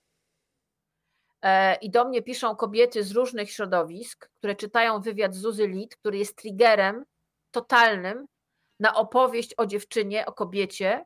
Często piszą to z pozycji dorosłej, już dojrzałej kobiety, która czytając ten wywiad ma świadomość, że musi iść na terapię, że ciągnie się za nią wstyd, którego ona wtedy się nabawiła, a jej oprawca poszedł dalej i w ogóle wow, że jej przekleństwem była właśnie jej uroda, pewna zmysłowość, taka nieoczywista, albo na przykład to, o czym ona tam mówi, jak ona sobie kręciła włosy, albo tak. odrzucała mhm. włosy, tak? I nagle oprawca jej mówi, czy ty mnie podrywasz? A ona tylko odrzuciła włosy, miała prawo do tego. I nagle ja te, te, te, historie, które Zuza opowiada, ten wywiad strasznie rezonuje. Ja to czy, widzę w wiadomościach. Ta opowieść o takiej właśnie dziewczynie, której cielesność, zmysłowość staje się przekleństwem w oczach jej dementora. Ale wiesz, to jest ta e... sytuacja, którą pewnie wiele osób nawet doświadczyło. Idziesz i nie wiem, są budowlańcy. I nagle tak, jesteś obiektem tak? seksualnym, tak? cycki tak. ci falują na przykład, nie? Albo tak, stoisz tak, i masz tak. taką nogę, albo taką dupę za przeproszeniem. Dokładnie. I jakby tak. jesteś dotykana słowem. Niby nikt ci nie złapał za tyłek mówiąc, chociaż jest to równie bolesne, bo wracasz do domu i się czujesz po prostu brudna i, i czujesz się zgwałcona, bo to jest mhm. przemoc. Mhm. No wiesz, dziewczyna, która jest pod y, y, NN, bardzo, bardzo dzielna, że, że w ogóle zgodziła się to wszystko opowiedzieć no wiesz, to jest, to jest opowieść o tym, jak się człowieka gwałci. Mhm. I to jest też opowieść, która rezonuje, bo e, jedna dziewczyna do mnie napisała, prawniczka, skąd pani wiedziała, że to jest moja historia? Że to jest dokładnie jej historia, że jak ona to czytała, to widziała siebie. E, ona nie jest aktorką, ona pracuje w kancelarii prawnej. Jej, jej, jej przekleństwem jest jej wygląd. I to, że ktoś z nią pracujący, ona teraz jest w innej kancelarii, e, uznał, że ponieważ ona e, jest poza jego, zasięg, poza jego zasięgiem, no to ją będzie niszczył. W taki sposób, w jaki niszczono bohaterkę mojego, jednego z wywiadów z mojej książki. Ale zdecydowanie myślę, że takim wywiadem, który totalnie rezonuje, to jest właśnie Zuzalit i to jest Aśka Koronieska. To są takie dwie opowieści, no i Ola Domańska ze Szczęką, tak. E, gdzie mamy opowieść o tym, e, jak się młodziutką dziewczynę wpędza w kompleks na punkcie wyglądu. Bo nie wiem, kim trzeba być, e, jakim tępym kawałkiem drewna, z całym szacunkiem do tępego kawałka drewna, żeby młodej dziewczynie, która jeszcze się rozwija, której ciało jeszcze się rozwija, nie mieć tej świadomości, że rozmawiamy z kimś, kto jeszcze się zmienia fizycznie, zasugerować, żeby poszła sobie, zrobiła operację plastyczną i która potem trzyma brodę do góry, jak może najbardziej, i ja jej przypomniałam tą sytuację, że myśmy no, rozmawiały Mnie to poruszyło, po że wy się spotkałyście gdzieś na ulicy i to Myśmy jak gadały po, po jakiejś waszą... imprezie, się spotkałyśmy, jechałyśmy jedną taksówką i wysiadłyśmy na kempie. Ona wtedy mieszkała niedaleko, ja tu cały czas jestem. I stałyśmy potem dwie godziny, była piękna wiosna, ciepła noc i gadałyśmy sobie. I ona mnie trzy razy podczas tej rozmowy gdzie ja jej głównie mówiłam, jaka ona jest świetna, pytała, czy, ma, czy, czy jak jej się podoba ta żuchwa i czy ona nie ma za dużej żuchwy. I ja po prostu się zastanawiałam, ja pierdzielę, co, się, co to w ogóle jest? I ona mi teraz powiedziała dlaczego. Dorosła kobieta, rozumiesz? Ja też ci mogę powiedzieć, że ktoś mi kiedyś powiedział, że mam grube łydki i ja nie noszę spódnic. No a ja mnie zapytano, dlaczego sobie ucha, wiesz, nie przykleję, bo mam odstające, a to w telewizji Ja też mam widać. odstające. No i, no i proszę cię, jakby, wiesz, no i jakby... Mam dobry, no, mam lepszy nasłuch. Słuchaj, ale no błagam cię, to są takie zdania, które potrafią cię rozpierdolić, za przeproszeniem, używając słowa nieparlamentarnego, ale historia moim zdaniem Oli Domańskiej i tego jej body shamingu, którego ona ofiarą padła, otwarcie o tym mówi, bo ona zresztą w ogóle bardzo dużo robi dla ciała pozytywności dla kobiet. I moim zdaniem jest taką iskierką, naprawdę robi dużo super rzeczy, to to jest historia bardzo wielu kobiet, nie tylko w Polsce, ale i na świecie, gdzie jeden, drugi dementor coś ci palnął, powiedział ci coś, a najgorzej jeszcze, jeżeli robił to pod płaszczykiem troski o ciebie, bo ta jej historia jest pod płaszczykiem niby troski, a tak naprawdę ona dostała wtedy takiego raka, który ją gryzł przez lata i ona tylko myślała o tym, czy ma fajną szczękę. No na miłość boską, no jak już chcesz upokorzyć człowieka, to zrób mu coś takiego. I mówimy o dziewczynie, która tak. jest bardzo młoda, podkreślam, jej ciało się kształtuje jeszcze, która się rozwija, która jeszcze może mieć tak zwany baby fat na buzi, która się jeszcze, jej twarz może się zmienić, która jeszcze ma, jej psychika się zmienia, o czym mówimy, mówimy w tej książce i tego typu dziewczyna, na przykład Patrycja Wolny, tak, która kilkanaście kilogramów chudnie w semestr, a sama jest bardzo szczupła. I nikt nie pomyślał, nikt nie pomyślał, nie podszedł do niej i nie zapytał, czy coś można ci pomóc, jak się czujesz, czy potrzebujesz czegoś. Jestem zaniepokojony Twoim wyglądem, źle się czujesz, jesteś blada, przecież to było widać, ona mi po, widać było, ona opowiada o tym, źle, źle wyglądała, miała sińce, mia, zmienia się skóra takiej dziewczyny, włosy się zmieniają. E, to jest jeden rzut oka, kiedy widzisz, że coś jest nie tak, że musisz się nią zaopiekować i powiedzieć: Słuchaj, potrzebujesz czegoś, po, usiąść z nią, pogadać, pomilczeć nawet. Ona w pewnym momencie zacznie coś mówić. Nikt tego nie zrobił. Mówiono o niej histeryczka, wariatka, a wszyscy wiedzieli, że ona jest pod opieką psychiatry, bo ona tego nie ukrywała. Więc mając takie papiery, wiedząc, ona nie ukrywała tego, co się z nią dzieje, patrząc na nią, ona usłyszała, że może jest trochę za szczupła. I tyle. A to był szkielet. W ogóle wiesz, to słowo, że my ukrywamy na przykład swoje problemy psychiczne jest dla mnie porażające, że musisz się chować z chorobą, zamiast tak. wprost powiedzieć pracodawcy, że na przykład, nie wiem, przez dwa czy trzy tygodnie możesz być w gorszej formie, bo na przykład masz, nie wiem, depresję albo zmagasz się, się z zaburzeniami zmienia. odżywiania, y, y, prawda? Y, to, to się bardzo zmienia. E, ja nie ukrywam, że dwa tygodnie temu po raz pierwszy poszłam do psychiatry w życiu bo sytuacja ogólna plus wszystko inne dopadło mnie i ta książka mnie tak rozjechała, że czułam, że coś, coś muszę naprawić, bo się połamało. E, I okazało się, że wszyscy wokół mnie są na jakichś tabletkach i bardzo sobie to chwalą i postanowili naprawić coś, co się zepsuło. I okazało się, że w ogóle to przestaje być tematem tabu, po prostu jak boli cię noga, to idziesz do chirurga, jak boli cię ręka, to idziesz I do lekarza, a jak o pomoc boli cię psychika, mhm. To po tak. prostu idziesz do lekarza i mówisz, mówisz, opowiadasz, co się dzieje i dostajesz tabletki e, i, i po prostu ratujesz siebie jakby po prostu się leczysz. To nie jest tak. żaden problem, to nie jest jakiś wstyd.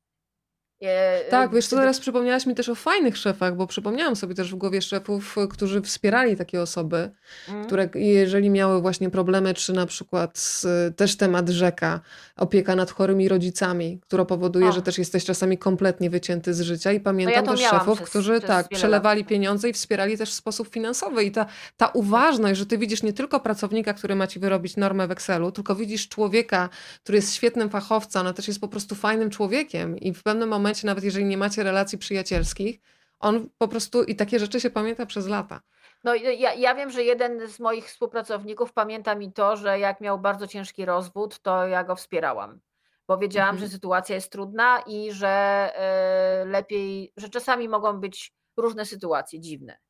E, ja absolutnie nie zwracałam na to uwagi i wiem, że on mi do, zawsze jak się spotykamy, bo mamy okazję czasem spotkać, mówi mi, że nigdy mi tego nie zapomni, że ja go wtedy nie sekowałam, tylko że ja w tym momencie e, no, dawałam mu przestrzeń do tego, żeby on się zajął swoim życiem prywatnym, bo wiedziałam, że to go bardzo wiele kosztuje i że po prostu musi to załatwić i że to jest gdzieś niszczące bardzo dla niego.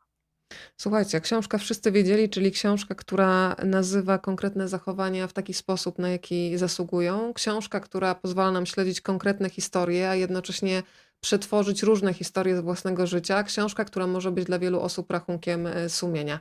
Karolina, poproszę Cię jeszcze o taki numer od 1 do 20 i zaraz zobaczymy, kto będzie miał szczęście się znaleźć w takiej, a nie innej kolejności w mojej skrzynce mailowej. Proszę wpisać w hasło, y, w temat maila Wszyscy wiedzieli, czyli tytuł książki, a Karolinę poproszę o podanie numeru i do tej osoby powędruje książka. 13, urodziłam się 13. No to trzynastka. Państwo ruszają, ja za chwilę po programie sprawdzam. E, Karolina za chwilę się kładzie spać, bo przecież e, poranki mają to do siebie radiowe, że się wstaje o nieludzkich tak, godzinach. Ale jeszcze więc... sikupa. A no, siku kupa, czyli komenda psia rzecz jasna, to u mnie też, jak padła ta komenda, to już o. tam pewnie jest gotowość za drzwiami. Sikupa. O, to, a ten e, jegomość jak się nazywa, bo to nie to jest, jest cudna już. Zaspany trochę Lolek. Lolek już jest gotowy. Robiła ci zdjęcia kiedyś na ulicy, pamiętasz? Nie, no nie tak, bo ja jestem takim, e, taką osobą, która się rzuca na obce psy i robi im zdjęcia, więc jeżeli Państwo kiedyś spotkają taką kobietę, która nie pytana robi zdjęcia, nie pyta o prawa autorskie, o zgodę na wykorzystanie wizerunku, to ja. Nie, bardzo ładne zdjęcia zrobiłaś. Potem przesyłam przynajmniej. Tak. To ja zapraszam jeszcze jutro na spotkanie z Justyną Czechowską, tłumaczką książki Selma Lagerlöf, Nowoczesna o, Szwedzka. O, Justyna! Justyna, Ona to jest tak, fajna, tak. mocna kobieta i opowie o... To jest rock and roll, słuchaj, klub. Ona przetłumaczyła klub. Tak, i to jest też dziewczyna, która jutro nam opowie o pierwszej kobiecie, która otrzymała literacką Nagrodę Nobla, czyli przeniesiemy się do roku 1909. E, I fascynujące jest dla mnie też w tej książce to, że będziemy się przemieszczać w czasie, bo i w 1913 roku będziemy odwiedzać kinematograf. W roku 24 w domu Selmy włączymy sobie radio. E, I to w ogóle też była taka mocna zawodniczka, bo utykała na jedną nogę, miała od zawsze problemy z biodrem, ale nie skupiała się na przeszkodach, tylko je omijała i naprawdę docierała tam, gdzie chce. Zresztą to doświadczenie na bliski, y, myślę, że w wielu miejscach będzie dla nas wspólne, bo ona też w swoich czasach obserwowała z oddalenia, tak jak my, wojnę. To doświadczenie wojny obserwowanej gdzieś, gdzie nie jest się jej bezpośrednim uczestnikiem, ale ta wojna człowieka też dotyka, też było doświadczeniem Selmy Logarlew i o tym też jutro porozmawiamy. Karolina, tak, bardzo Ci dziękuję za rozmowę. Justynę ode mnie. Justyna jest wspaniała i mam nadzieję, że niedługo się zobaczymy. To zapraszam, słuchaj, jak będziesz miała wolne, to tutaj zapraszam w, w roli obserwatora i widza. Pozdrawiamy Dobrze. Twoje wydawnictwo, czyli wydawnictwo Mando. Wszyscy wiedzieli, spokojnej nocy, no i dobrego bardzo. spaceru. Komenda siku kupa u mnie też obowiązująca. Do zobaczenia. Dziękuję. Dziękuję Ci dobranoc. bardzo. Dobranoc. Dzięki.